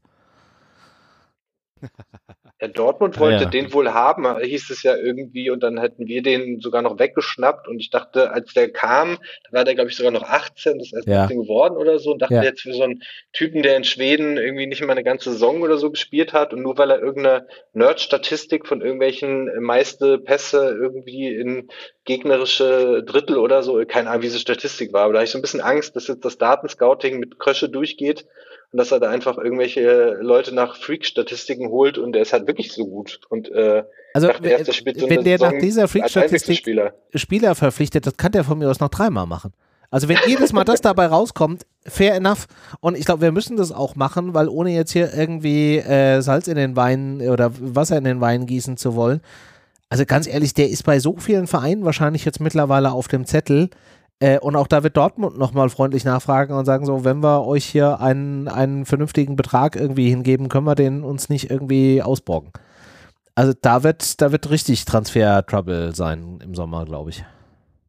Ja, muss man sagen, jetzt wo äh, Ben Manga in Watford geflogen ist, äh, ein gutes Zeichen, dass sie auch nach ihm scheinbar noch gute Spieler ausgraben. Auch jetzt Chaibi, so wo ich erst dachte, den in Wolfsburg gesehen beim ersten Startelf-Einsatz, dachte, boah, mit dem Einsatz, mein Freund, so rumtraben und Körpereinsatz meiden, das äh, wird ein bisschen schwierig in der Bundesliga. Wie ja. schnell die sich auch da reinfuchsen. Also entweder erklärt ihnen das der Dino gut äh, oder seinen Assistenten oder die sind wirklich einfach gut gescoutet und sind einfach so gut. Also ja. das ist ja. so schnell in dem Alter. Aber wir haben ja noch mehr ähm, Schiedsrichterentscheidungen, um es dann chronologisch noch einmal fertig zu machen. Dann haben wir noch die Variante, ähm, das war dann, glaube ich, das 2-2 von Dortmund, mhm. wo, ähm, wie heißt er? Äh, hier Füllkrug kurzzeitig zur, zur Salzsäule erstarrt ähm, zwar nur 20 Zentimeter von Kevin Trapp irgendwie äh, wegsteht und ja, vielleicht nicht so in dieser Sichtlinie, aber und auch nicht aktiv irgendwie eingreift und damit auch den, den Torhüter nicht irritiert. Aber ganz ehrlich, wenn da ein Stürmer 20 Zentimeter vor dir irgendwie steht, dann finde ich, ist es schon nach wie vor ablenkend. Ähm, Trapp muss ja dann auch irgendwie nochmal so ein bisschen nach rechts gehen, spekuliert vielleicht auch ein bisschen darauf, dass es dann eher in das, in das lange Eck und nicht in das kurze Eck geht. Ähm, sieht den Ball dann auch spät, der dann da irgendwie durchkommt, kommt dann auch nicht mehr, nicht mehr hin. Auch da die Erklärung vom äh, Schiedsrichter Lehrwart ist dann so nach dem Motto, ja, man muss auch immer berücksichtigen, äh, wer der Torwart da noch dran gekommen und seiner Meinung nach wäre Trapp da nie dran gekommen, wo ich mir auch sage, dann guck dir vielleicht die letzten Spiele nochmal an, was da Trapp teilweise äh, gehalten hat. Der wäre da safe nochmal irgendwie rangekommen, wenn er den eine Millisekunde früher gesehen hat. Also das fand ich schon ein bisschen, ein bisschen skurril, dass diese Position von Füllkrug an der Stelle nicht irgendwie als äh, ähm, Irritation des Torha Torwarts und damit abseits irgendwie äh, gilt. Also das finde ich auch ein bisschen sehr absurd. Ich weiß nicht, bin ich ja zu kritisch oder wie seht ihr das, Dennis? Wie siehst du das? Ich bin da voll bei dir. Also ich war auch aus dem Spiel raus, habe ich gedacht, ah, okay, eindeutig abseits und ja, dann äh, kam ja dann auch wieder die schönen Kamerawinkel, ja, äh, auch die Argumentation, du sagst es ja, es war äh, keine, keine Einschränkung angeblich des Blickwinkels und so weiter. Trotzdem, auf jeden Fall, jeder, der mal Fußball gespielt hat, und da muss er nicht mal Torwart gewesen sein, weiß, dass äh, du händelst oder du gehst schon ganz anders hin, wenn du weißt, hinter dir turnt noch einer rum, der läuft noch im Blickfeld vom, in Anführungszeichen im Blickfeld vom Torwart rum. Das ist abseits, selbst wenn der Ball da durchgeht. Ähm, ja, ist anscheinend auch nicht mehr so eine Regel, wo du sagen kannst, eindeutig machen Haken dran. Äh, hier in dem Fall natürlich auch wieder bitter, ne? weil äh, dann, das war natürlich dann schon wieder das nächste Ding, nächster Tiefschlag und äh, ja, man hatte das Gefühl, das sind so Sachen, die kannst du so entscheiden, weil du nicht so viel dagegen hast, aber in ganz vielen Fällen wird das auch als Abseits gesehen, denke ich zumindest. Also zumindest meine Wahrnehmung. Dominik, wie siehst du es? Ja, erstmal mega ärgerlich, dass Buta da den Ball vor die Füße äh, köpft, äh, ja, äh, so gut er in der ersten Halbzeit war.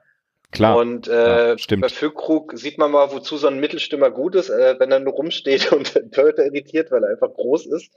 Äh, da haben wir unsere kleinen hibbeligen Spieler vielleicht einen Nachteil, dass sie nicht so irritierend sind.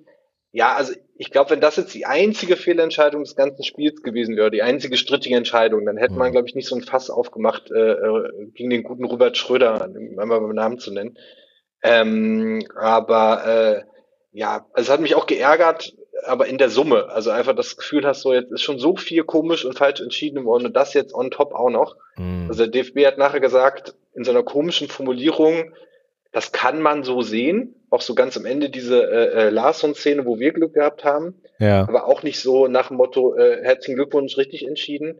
Und das ist ja das Komische auch an dieser ganzen Nummer, du kriegst ja vom DFB ja schon über deren Social Media Kanäle dann so eine Einschätzung oder so, mhm. aber auch manchmal so ein bisschen verdruckst und irgendwie, was das dann für eine Konsequenz hat. Ich will jetzt auch nicht, dass der irgendwie öffentlich ähm, an Pranger gestellt wird äh, auf dem Römer und jeder darf einmal kurz ihm die Meinung geigen, der, dem Schiri, sondern der wird dann wahrscheinlich irgendwie weniger eingeteilt oder erstmal untere liegen, aber es wirkt dann immer so nach dem Motto, ja, das verläuft sich dann halt so. Mhm. Man kriegt auch nicht so richtig mit, was das dann für eine Konsequenz hat. Werden dann äh, andere Schiris auch nochmal besser geschult für die Situation. Hm. Das wäre äh, vielleicht wünschenswert, dass man nicht nur jetzt den einen Schiri irgendwie degradiert, sondern sagt, ey, schreiben uns mal all diese Szenen auf und dann im Winterpause machen wir einen dicken Lehrgang.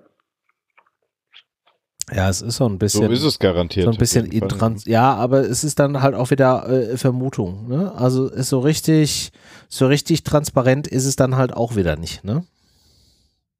Ja, mit dem Ranking, ich meine, es gibt da ja ich weiß gar nicht, wer hat denn das erzählt? Äh, will jetzt auch nichts Falsches sagen, aber ich meine, es gibt ein internes Ranking, was ja dann auch äh, entsprechend dazu berechtigt, andere wichtige Spiele äh, zu pfeifen. Da wird er jetzt garantiert nicht so viele Punkte gesammelt haben bei dem Spiel.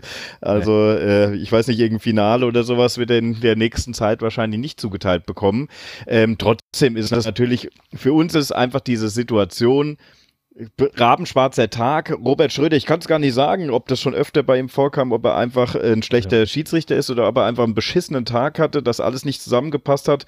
Der VAR vielleicht auch dann die beiden nicht zusammen so harmoniert haben. Das ist ja auch manchmal, dass dann eben äh, ja der eine sozusagen dem anderen so ein bisschen versucht, das zu überlassen. Am Ende muss er es ja auf dem Platz entscheiden. Äh, hat anscheinend nicht so richtig funktioniert. Denn ihr habt es richtig gesagt, das sind jetzt ganz viele Extrembeispiele, die wir hier ja raussuchen. Aber so dieses ganze Spiel über war irgendwie die Leitung einfach ja, nicht Schwierig. wirklich greifbar, nicht gut. Schwierig ist ein schöner, schöner Ausdruck. Ähm, das ist nicht der Anspruch, den wir als Bundesliga auch haben dürfen. Äh, denn jetzt musst du sagen, das ist ja eins der, also spielerisch und um wieder zu dem zu kommen, was Dominik auch schon sagt, wie schade, dass wir hier nicht über das, über das tolle, ansehnliche Spiel viel mehr reden, sondern über diese Schiedsrichtersituationen. Denn du musst sagen, es war eins der besten Spiele, auch für, ähm, ja, ich sag mal, neutrale Beobachter, super interessant, viel Action hin und her. Auf der anderen Seite aber auch äh, dann geprägt von total viel Mist auf Schiedsrichterseite. Und das wünsche ich mir dann schon, dass da im Endeffekt wirklich auch eine gute Leistung dazu kommt, weil du dann vielleicht noch mehr rausholen kannst, das noch ein bisschen runter ist und am Ende auch das fairste Ergebnis kommt, auch wenn manche sagen, 3-3 ist doch in Ordnung, äh, äh, ihr Frankfurter, was beschwert ihr euch denn jetzt? Naja, also da muss ich sagen, stimmt schon, ich habe vor dem Spiel jetzt auch nicht damit gerechnet, dass wir hier unbedingt äh, gegen Dortmund drei Punkte holen, der Spielverlauf und das Ganze drumherum berechtigt, aber finde ich jeden Frankfurter hier auch zu sagen, so richtig hundertprozentig zufrieden mit einem ja, Punkt kann ja. man nach dem Spielverlauf nicht sein.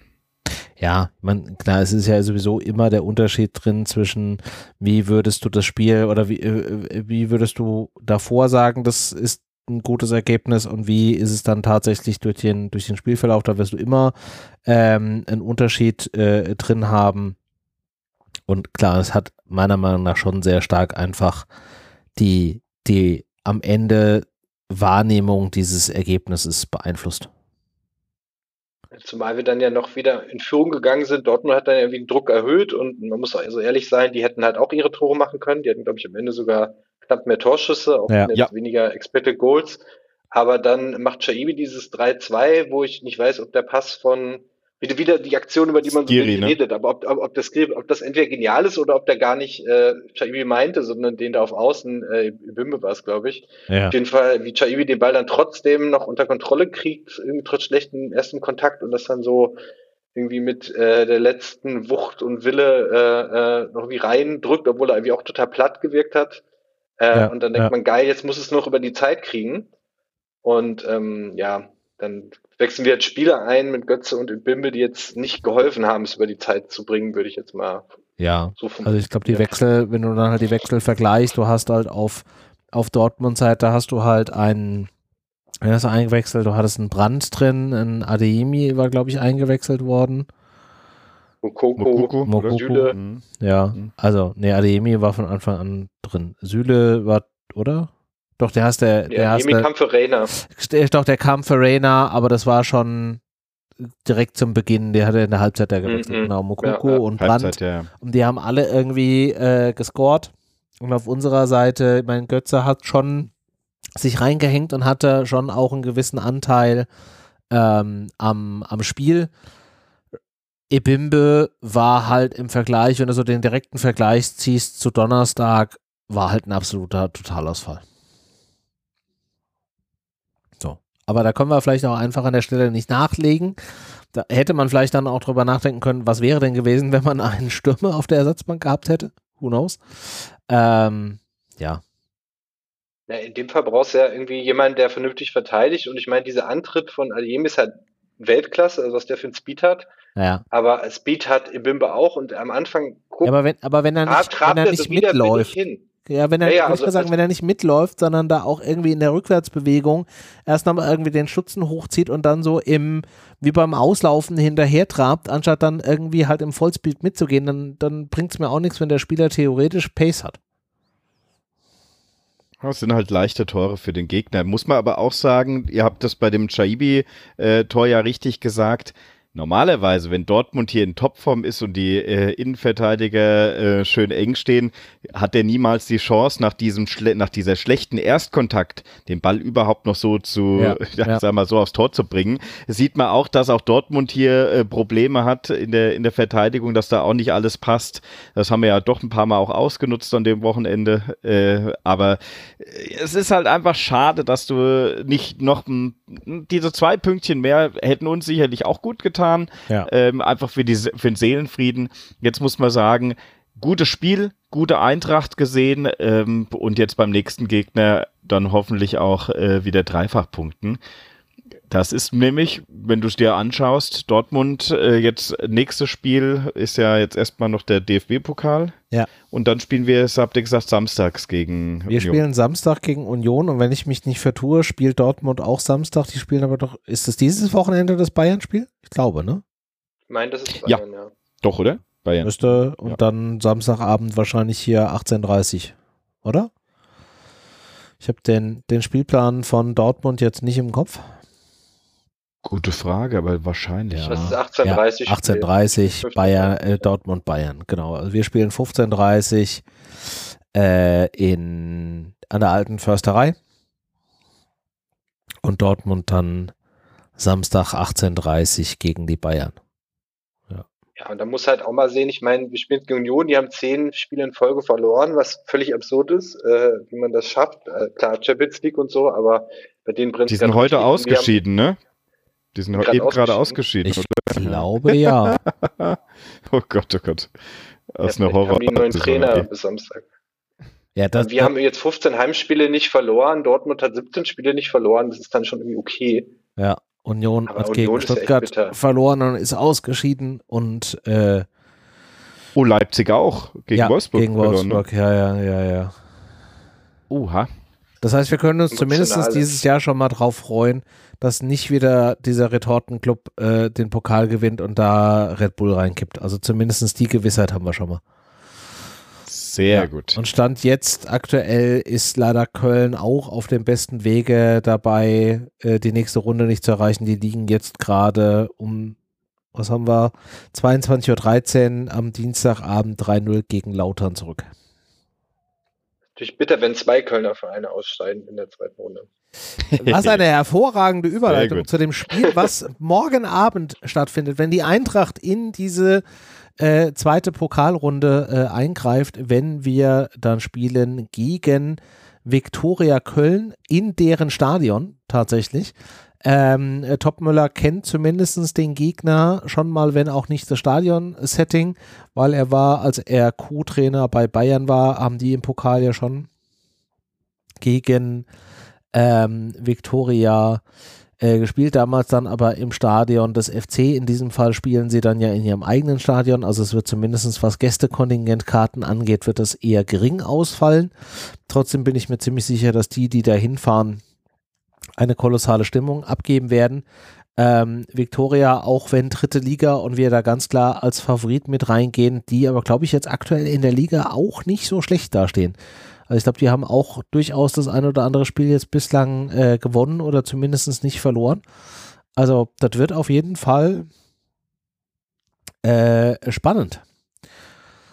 Und der Trainer kennt ja auch zumindest die alte Eintracht. Olaf Jansen war ja auch äh, eine Zeit lang bei der Eintracht beschäftigt, wenn auch zwischenzeitlich mit längerem Verletzungsausfall. Ich hatte irgendwas gelesen von wegen, dass er in der einen Saison irgendwie x-mal operiert werden musste. Ich weiß jetzt gerade nicht mehr genau wo und warum, aber auch verletzungsgeplagt. Was glaubt ihr denn jetzt nach dem, nach dem Dortmund-Spiel vom Sonntag? Mit welcher Stimmungs-Gefühlslage geht die Mannschaft in dieses Spiel? Dennis. Also oder Dominik, mach du. Ja, lass mir Dominik, lass mir Dominik. Also, mhm. schon reingegrätscht. Ähm, äh, ja, wütend hat der Topmüller heute gesagt, dass sie mit so einer gehörigen Portion Wut da reingehen sollen und ähm, also ich hoffe, das heißt jetzt nicht kopflos, weil ich meine, die sind jetzt irgendwie äh, Sechster in der dritten Liga, irgendwie äh, drei Punkte hinterm dritten irgendwie Aufstiegskurs, könnte man sagen, nach 13 Spielen da. Ähm, also das äh, sollte man auch nicht zu sehr zum Rotieren dann nutzen. Also irgendwie äh, jetzt um einen Gang haben, irgendwie wieder ein bisschen aufzubauen und ich weiß gar nicht, ob er überhaupt ein richtiges Training hat, um sich zu zeigen in der Zwischenzeit.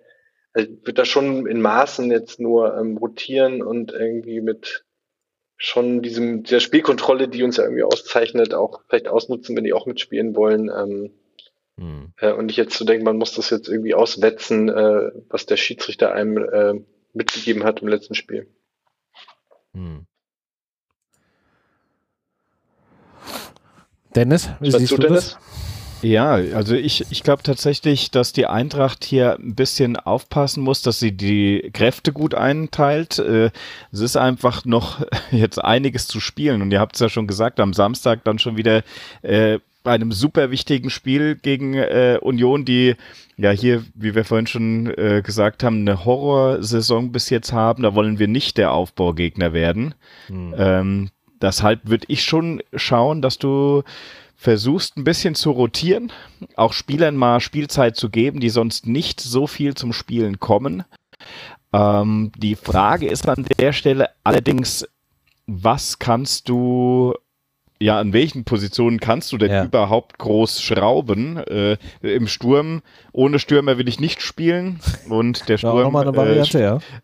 ja, wie, also ich muss dir wirklich sagen, klar, in Gangkam kannst du, der kann auch gerne frühzeitig kommen. Vielleicht entscheidest du am besten das Spiel äh, frühzeitig mit äh, guten Toren in der ersten Halbzeit und wechselst dann frühzeitig, wenn es irgendwie möglich ist. Ja. Aber äh, also wir wollen erstmal gesichert eine Runde weiterkommen, denke ich. Das ist, da muss das Ziel sein. Äh, Köln sicherlich jetzt hier auch mit ordentlich Motivation. Die haben am Wochenende, meine ich, gegen 1860 München in der Nachspielzeit noch einen Siegtreffer gemacht. Ja.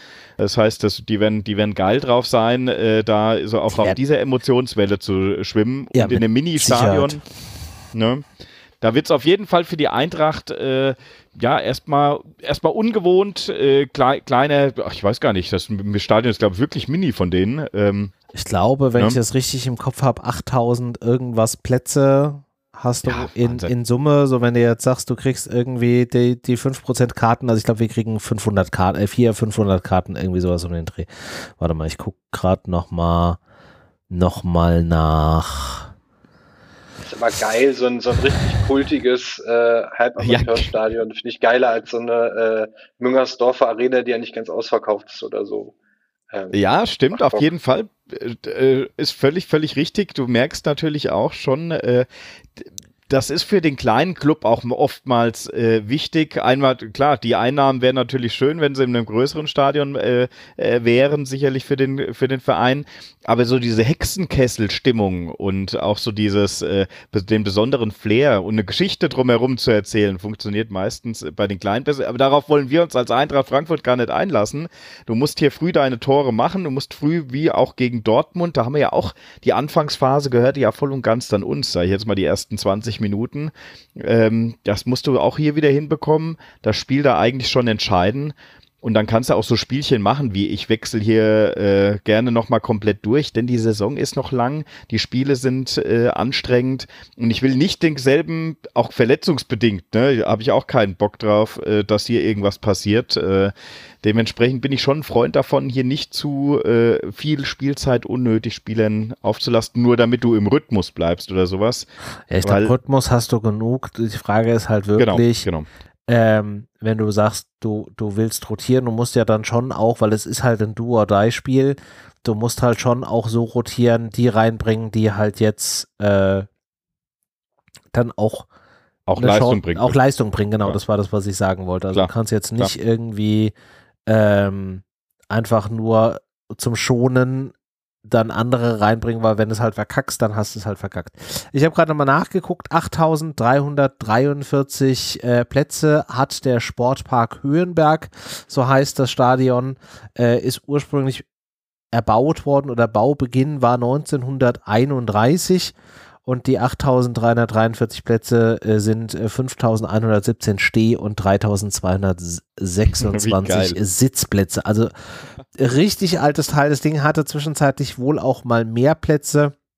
Hier steht nach Senkung der Mindestkapazität für Drittligastadien zur Saison 2022-23 durch den DFB entschied man sich für die Demontage eines Teils der 219 errichteten Stahltribüne. Also die hatten das irgendwie 2019 auf 10.000 Plätze erweitert mit so einer Stahltribüne, Stahlrohrtribüne. Die haben sie wieder abgebaut. Das ist halt wirklich richtig altes Stadion-Feeling, wenn du dir die Bilder anguckst. Das ist klein, das ist unterm Dach, das ist irgendwie, äh, ist richtig geil. Also das ist eigentlich so Fußballstadion, wie man wie es haben will. Das ist jetzt leider kein, Gut, ich meine, ja. alt, aber auch, auch kein richtiger Traditionsverein, also so ein bisschen Investoren ja, das habe ich ja bei, in der letzten so Folge schon korrigiert, Zeit, dass ich ja. mich da so ein bisschen in den Nesseln gesetzt habe. Die sind ja, der ist ja quasi der, äh, der Begriff oder der, der Name ist ja quasi übernommen worden und ist dann nachher ein Zusammensetzen aus anderen Sportvereinen gewesen und das Ganze ist äh, seit Jahren finanziert durch einen Investor, der glaube ich aber auch der eigentliche Investor ist, glaube ich, im letzten Jahr verstorben, wenn ich da irgendwas richtig gelesen habe. Aber bevor ich mich da wieder in den Nesseln setze, sage ich da nichts zu. Aber ist nicht so richtig Tradition, sondern ist quasi vom Investor übernommene ursprüngliche Tradition, was dem Ganzen natürlich so ein bisschen Beigeschmack einfach auch gibt. Ja.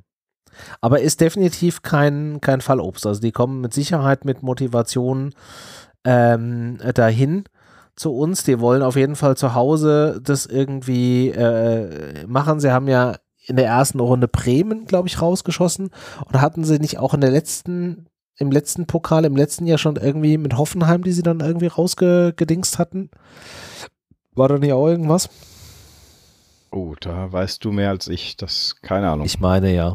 Also irgendwas wäre da, glaube ich. dass die gegen Bayern 5-0 untergegangen sind. ja, ja, genau. Das war, glaube ich, auch zweite Pokalrunde und ich glaube, in der ersten hatten sie es mit, mit Hoffenheim zu tun. Lass mal gerade gucken. Viktoria Köln DFB-Pokal 21, 22. Äh, ach nee, da sind sie in der ersten Runde gegen Hoffenheim rausgeflogen. Dann habe ich das verwechselt. Aber in irgendeiner Runde hatten sie schon mal irgendwie Erstligisten rausgenommen. Ja, aber es ist trotzdem nett, Olaf Janssen wieder zu sehen. Er erzählt ein paar Anekdoten von Fjordhoff, irgendwie 99. Ja. Ich glaube, der Ersatztorwart war auch mal bei uns, Elias Börtner. Ähm, ich glaube ja. Aber glaube ich nicht. Ja. Äh, ja. Ansonsten ist. Ja, hat auch auf jeden Fall Eintracht-Historie. Aber wir waren ja gerade eben bei Dennis seiner Ausführung mit von wegen rotieren. An, äh, wie würde denn eure Aufstellung aussehen? Auf, an welchen Positionen würdet ihr denn rotieren? Also ich gehe jetzt mal davon aus, dass Trapp fit ist. Er hatte sich zwar zum Ende hin gegen Dortmund noch mal so ein bisschen ähm, den Rücken gehalten, aber so wie ich Topmüller in der in der PK heute verstanden habe, geht er jetzt erstmal davon aus, dass er spielen wird. Also würde ich da jetzt auch von ausgehen. Dann Abwehrreihe. Ähm, Ein, eins ganz kurz dazu, ja. äh, Das Schöne ist, ein Gral bei dem Spiel würde mir auch keine schlaflosen Nächte bereiten. Das, das ist, ist, das Wichtige, ja. ne, dass du ja. hier auch so einen Rückhalt hast, weil das Problem ist, ich will Trapp auch spielen sehen und Trapp ist für mich auch die absolute Nummer eins. Nur Trapp muss topfit sein, damit er im Endeffekt uns nicht in anderen Spielen, wo es vielleicht wichtiger ist, dann ausfällt. Also falls ja. er wirklich Probleme haben sollte, dann bitte Gral spielen lassen und Trapp ein bisschen Physio und äh, ein bisschen Entspannung, weil es kann immer mal passieren, ne? gerade bei diesen äh, ja, ich sage jetzt mal heute sehr, sehr athletischen äh, Torwerten, die äh, äh da volle Körperspannung brauchen. Äh, ja. Da muss er einfach topfit sein auch. Ne? Also da hoffe ich jetzt einfach mal. Ein halbfitter, ein halbfitten Torhüter äh, bringt uns nichts und so hatte ich aber auch Topmüller in der in der Spieltags-PK jetzt verstanden, dass er das auch nicht machen würde. Also wenn Trapp nicht 100% fit ist, dann spielt er nicht und ich stimme dir zu wenn Gral da im Tor steht nach den beiden Runden, die er da jetzt hatte, das würde mir jetzt auch keine unwahrscheinlich großen Kopfschmerzen bereiten. Wie sieht es denn mit, mit der Abwehr aus? Wir haben jetzt am Wochenende gespielt mit wieder äh, Pacho Koch Tuta. Mhm. Ja. Oh, der Tag war lang. Ähm, gegen, gegen Helsinki unter der Woche hatten wir die Konstellation Smolcic, Kochtuter. Ähm, wie, wie würdet ihr das sehen? Bleiben wir bei der, bei der klassischen Abwehrreihe? Ja, an sich, ich, der, der ja. du, warst du, Dennis, komm.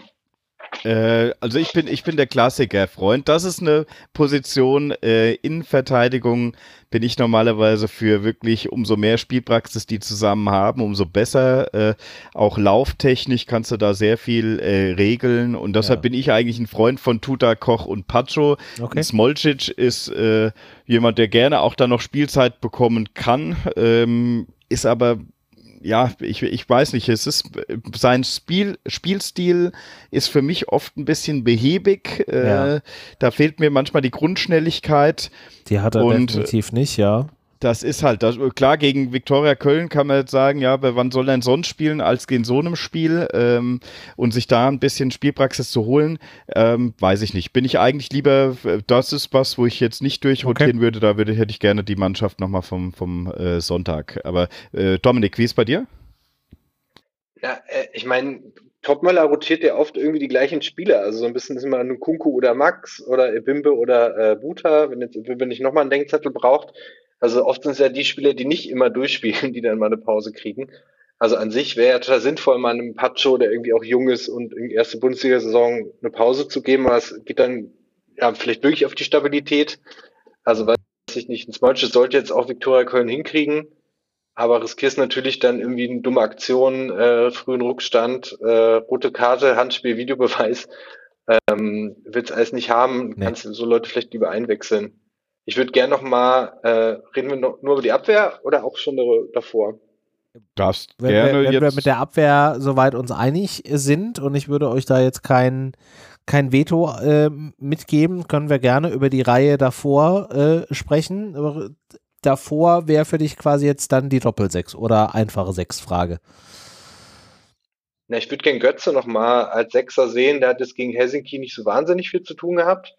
Äh, Aber hat er gegen Helsinki äh, auf der 6 gespielt? War er nicht eigentlich eher so auf der 8er Position und irgendwie so Verbindungen zwischen. Ja, stimmt, das war so eine Doppel-8 und dann so Skiri dahinter. Ja. Das war so ein bisschen. ja, ja, es war so, so, ein, so, ein, so ein tiefer stehendes Dreieck, wobei Skiri dann schon eher so die 6er-Position hatte und 8er-Position war eher so Götze, Chaibi aus dem Rückraum heraus.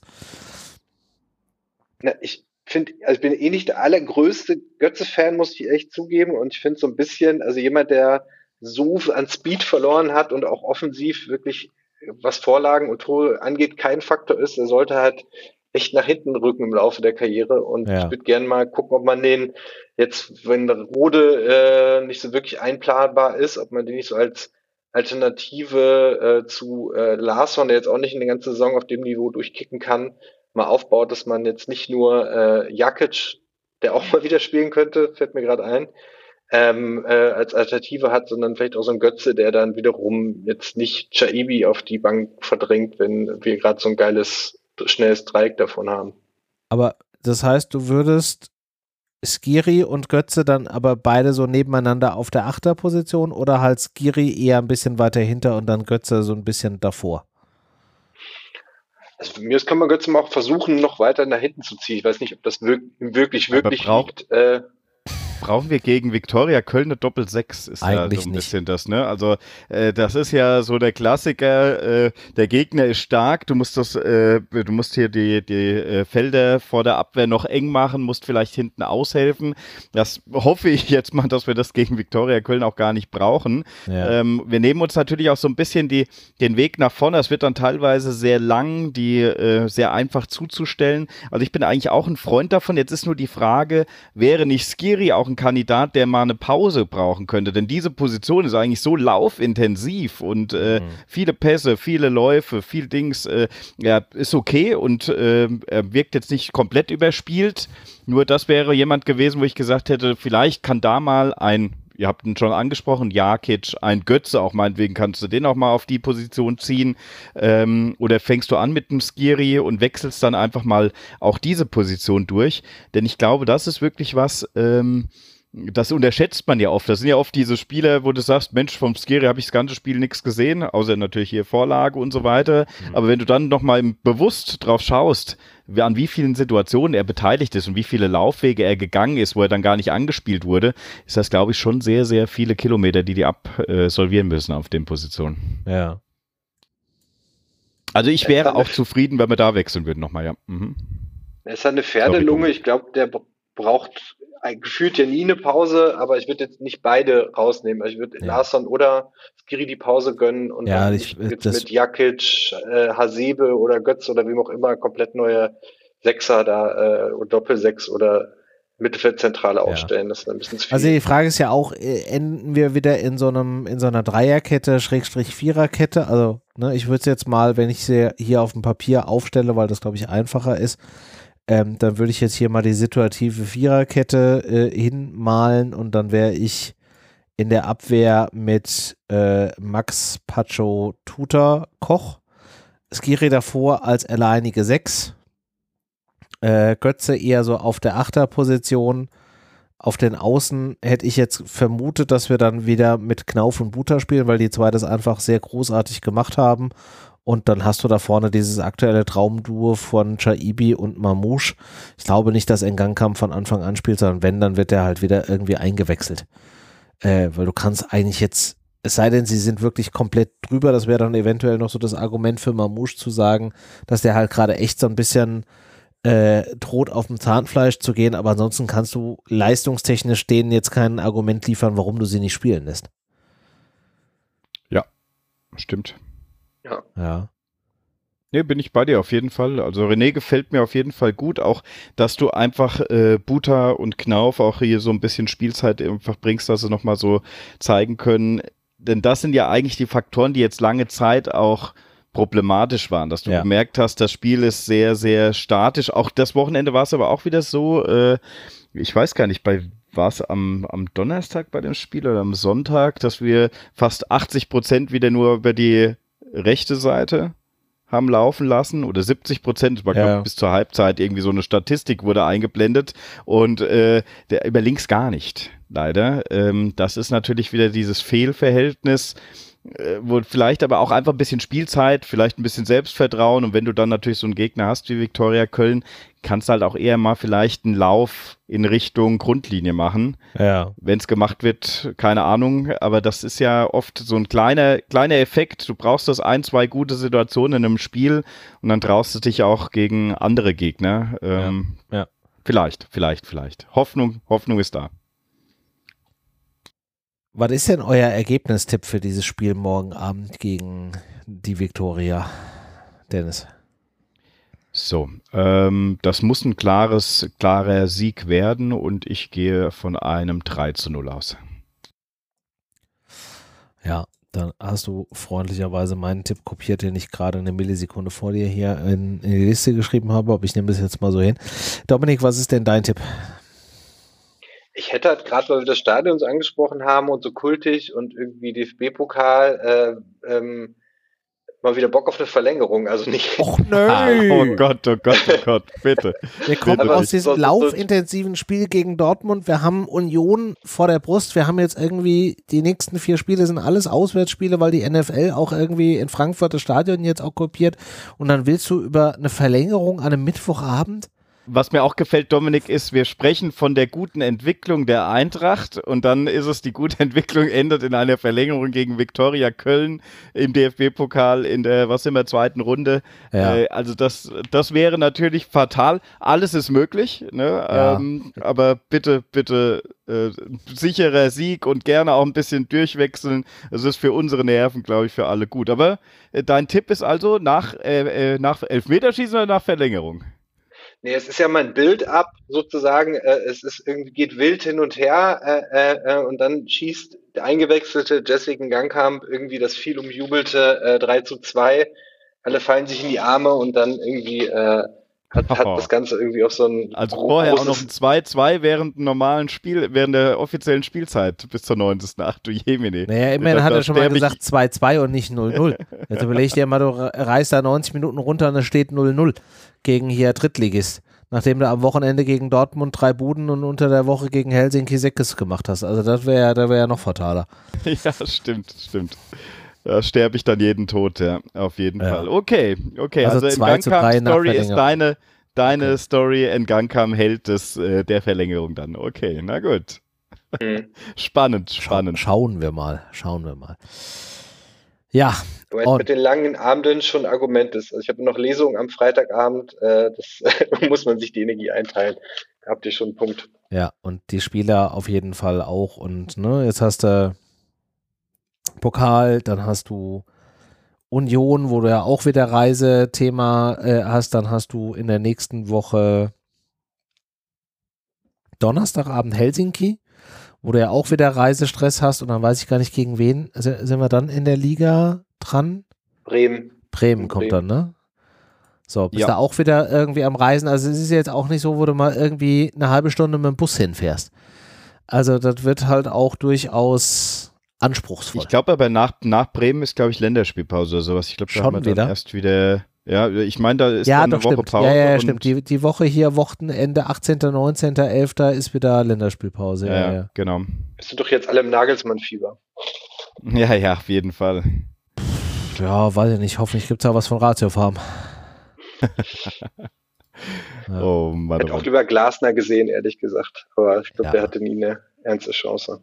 Ja, und dann hast du, geht's direkt wieder mit äh, englischen Wochen weiter. Dann hast du Samstagabend äh, Topspiel Stuttgart, dann bist du äh, zu Hause gegen Saloniki, dann hast du Augsburg, auch ein harter Kontrast, oder? Park, Saloniki, Augsburg. Hm. Ja, und dann sind Bayern. dann Bayern, ja, okay.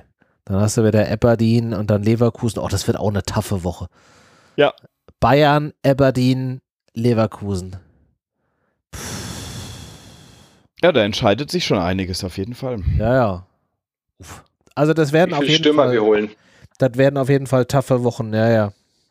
Das werden taffe Wochen, meine Damen und Herren. Das äh, könnte auf jeden Fall nochmal noch mal interessant werden. Ich würde sagen, den, den Ausblick auf Union, äh, den sparen wir uns jetzt so ein bisschen zum einen, weil wir jetzt hier schon seit bald äh, anderthalb Stunden oder etwas über anderthalb Stunden aufnehmen und zum anderen äh, wir nicht so richtig wissen, ähm, wie das Eintracht-Spiel morgen ausgeht und wie das dann vielleicht auch Auswirkungen auf den Kader und so weiter hat. Das wäre jetzt alles sehr viel Glaskugel schauen, von daher äh, lassen wir es an dieser Stelle darauf bewenden. Wenn wir aber schon bei Union sind, dann sind wir bei Berlin und wie wir ja eingangs gesagt haben, was findet am Freitagabend in Berlin statt? Der Dominik liest aus seinem äh, neuen Buch und ihr könnt da ähm, auch die Fußballfibel über die Eintracht, die er geschrieben hat, erwerben. Also nochmal der Hinweis, wenn ihr Zeit und Lust habt, dann könnt ihr da am Freitag teilnehmen. Den Link findet ihr in den Shownotes und bitte vorher per E-Mail anmelden. Und dann genau. würde ich sagen, machen wir hier so langsam den Sack, Sack zu. Äh, vielen Dank, Dominik, dass du dir äh, die Zeit genommen hast, dass du äh, mit dabei warst. Und äh, ja, wenn du, spätestens wenn du das nächste Buch geschrieben hast, kommst du einfach wieder. Gerne. Ja, gelernt, das sind noch zwei wieder. Bücher. Ach stimmt, du hast ja gesagt, du schreibst an Buch 3 und 4. Okay, also nach den nächsten zwei Büchern kommst du auf jeden Fall nochmal noch mal dabei. Also nur, um hier die Erwartungen einfach auch hochzuhalten. Sehr, sehr gerne, immer wieder schön. Und äh, vielleicht noch an der Stelle gute Besserung an Bas Dost. Dem habe ich mein erstes Kapitel in der Fibel gewidmet. Der ist da irgendwie zusammengebrochen in Stimmt. Holland und wieder auf dem Weg der Besserung. Äh, an der Stelle nochmal alles Gute und genau. scheint ja aufwärts zu gehen. Das ist nochmal ein guter Hinweis. Danke dafür. Also da schicken wir auf jeden Fall Genesungswünsche äh, hin und äh, das sollte auf jeden Fall gar keinem Menschen irgendwie passieren. Ja, in diesem Sinne, meine Damen und Herren, war es das für den Eintracht Podcast Ausgabe 529 und damit in der Ausgabe in dieser Woche. In der nächsten Woche melden wir uns in gewohnter Art und Weise wieder, so wie es aktuell aussieht, nicht am äh, Dienstagabend, ob Montag oder Mittwoch ist gerade noch in Klärung, da am besten mal auf unserer Seite, wenn ihr da sowieso schon äh, seid, um äh, den Anmeldelink für die Lesung vom Dominik zu klicken, könnt ihr da nochmal reinschauen. Da werden wir den Termin, sobald wir ihn entschieden haben, auf jeden Fall veröffentlichen. In diesem Sinne wünschen wir euch eine wunderschöne Restwoche. Genießt die Fußballspiele, wenn ihr vor Ort seid oder halt eben am Fernseher. Bis nächste Woche. Macht's gut. Tschö. Tschö.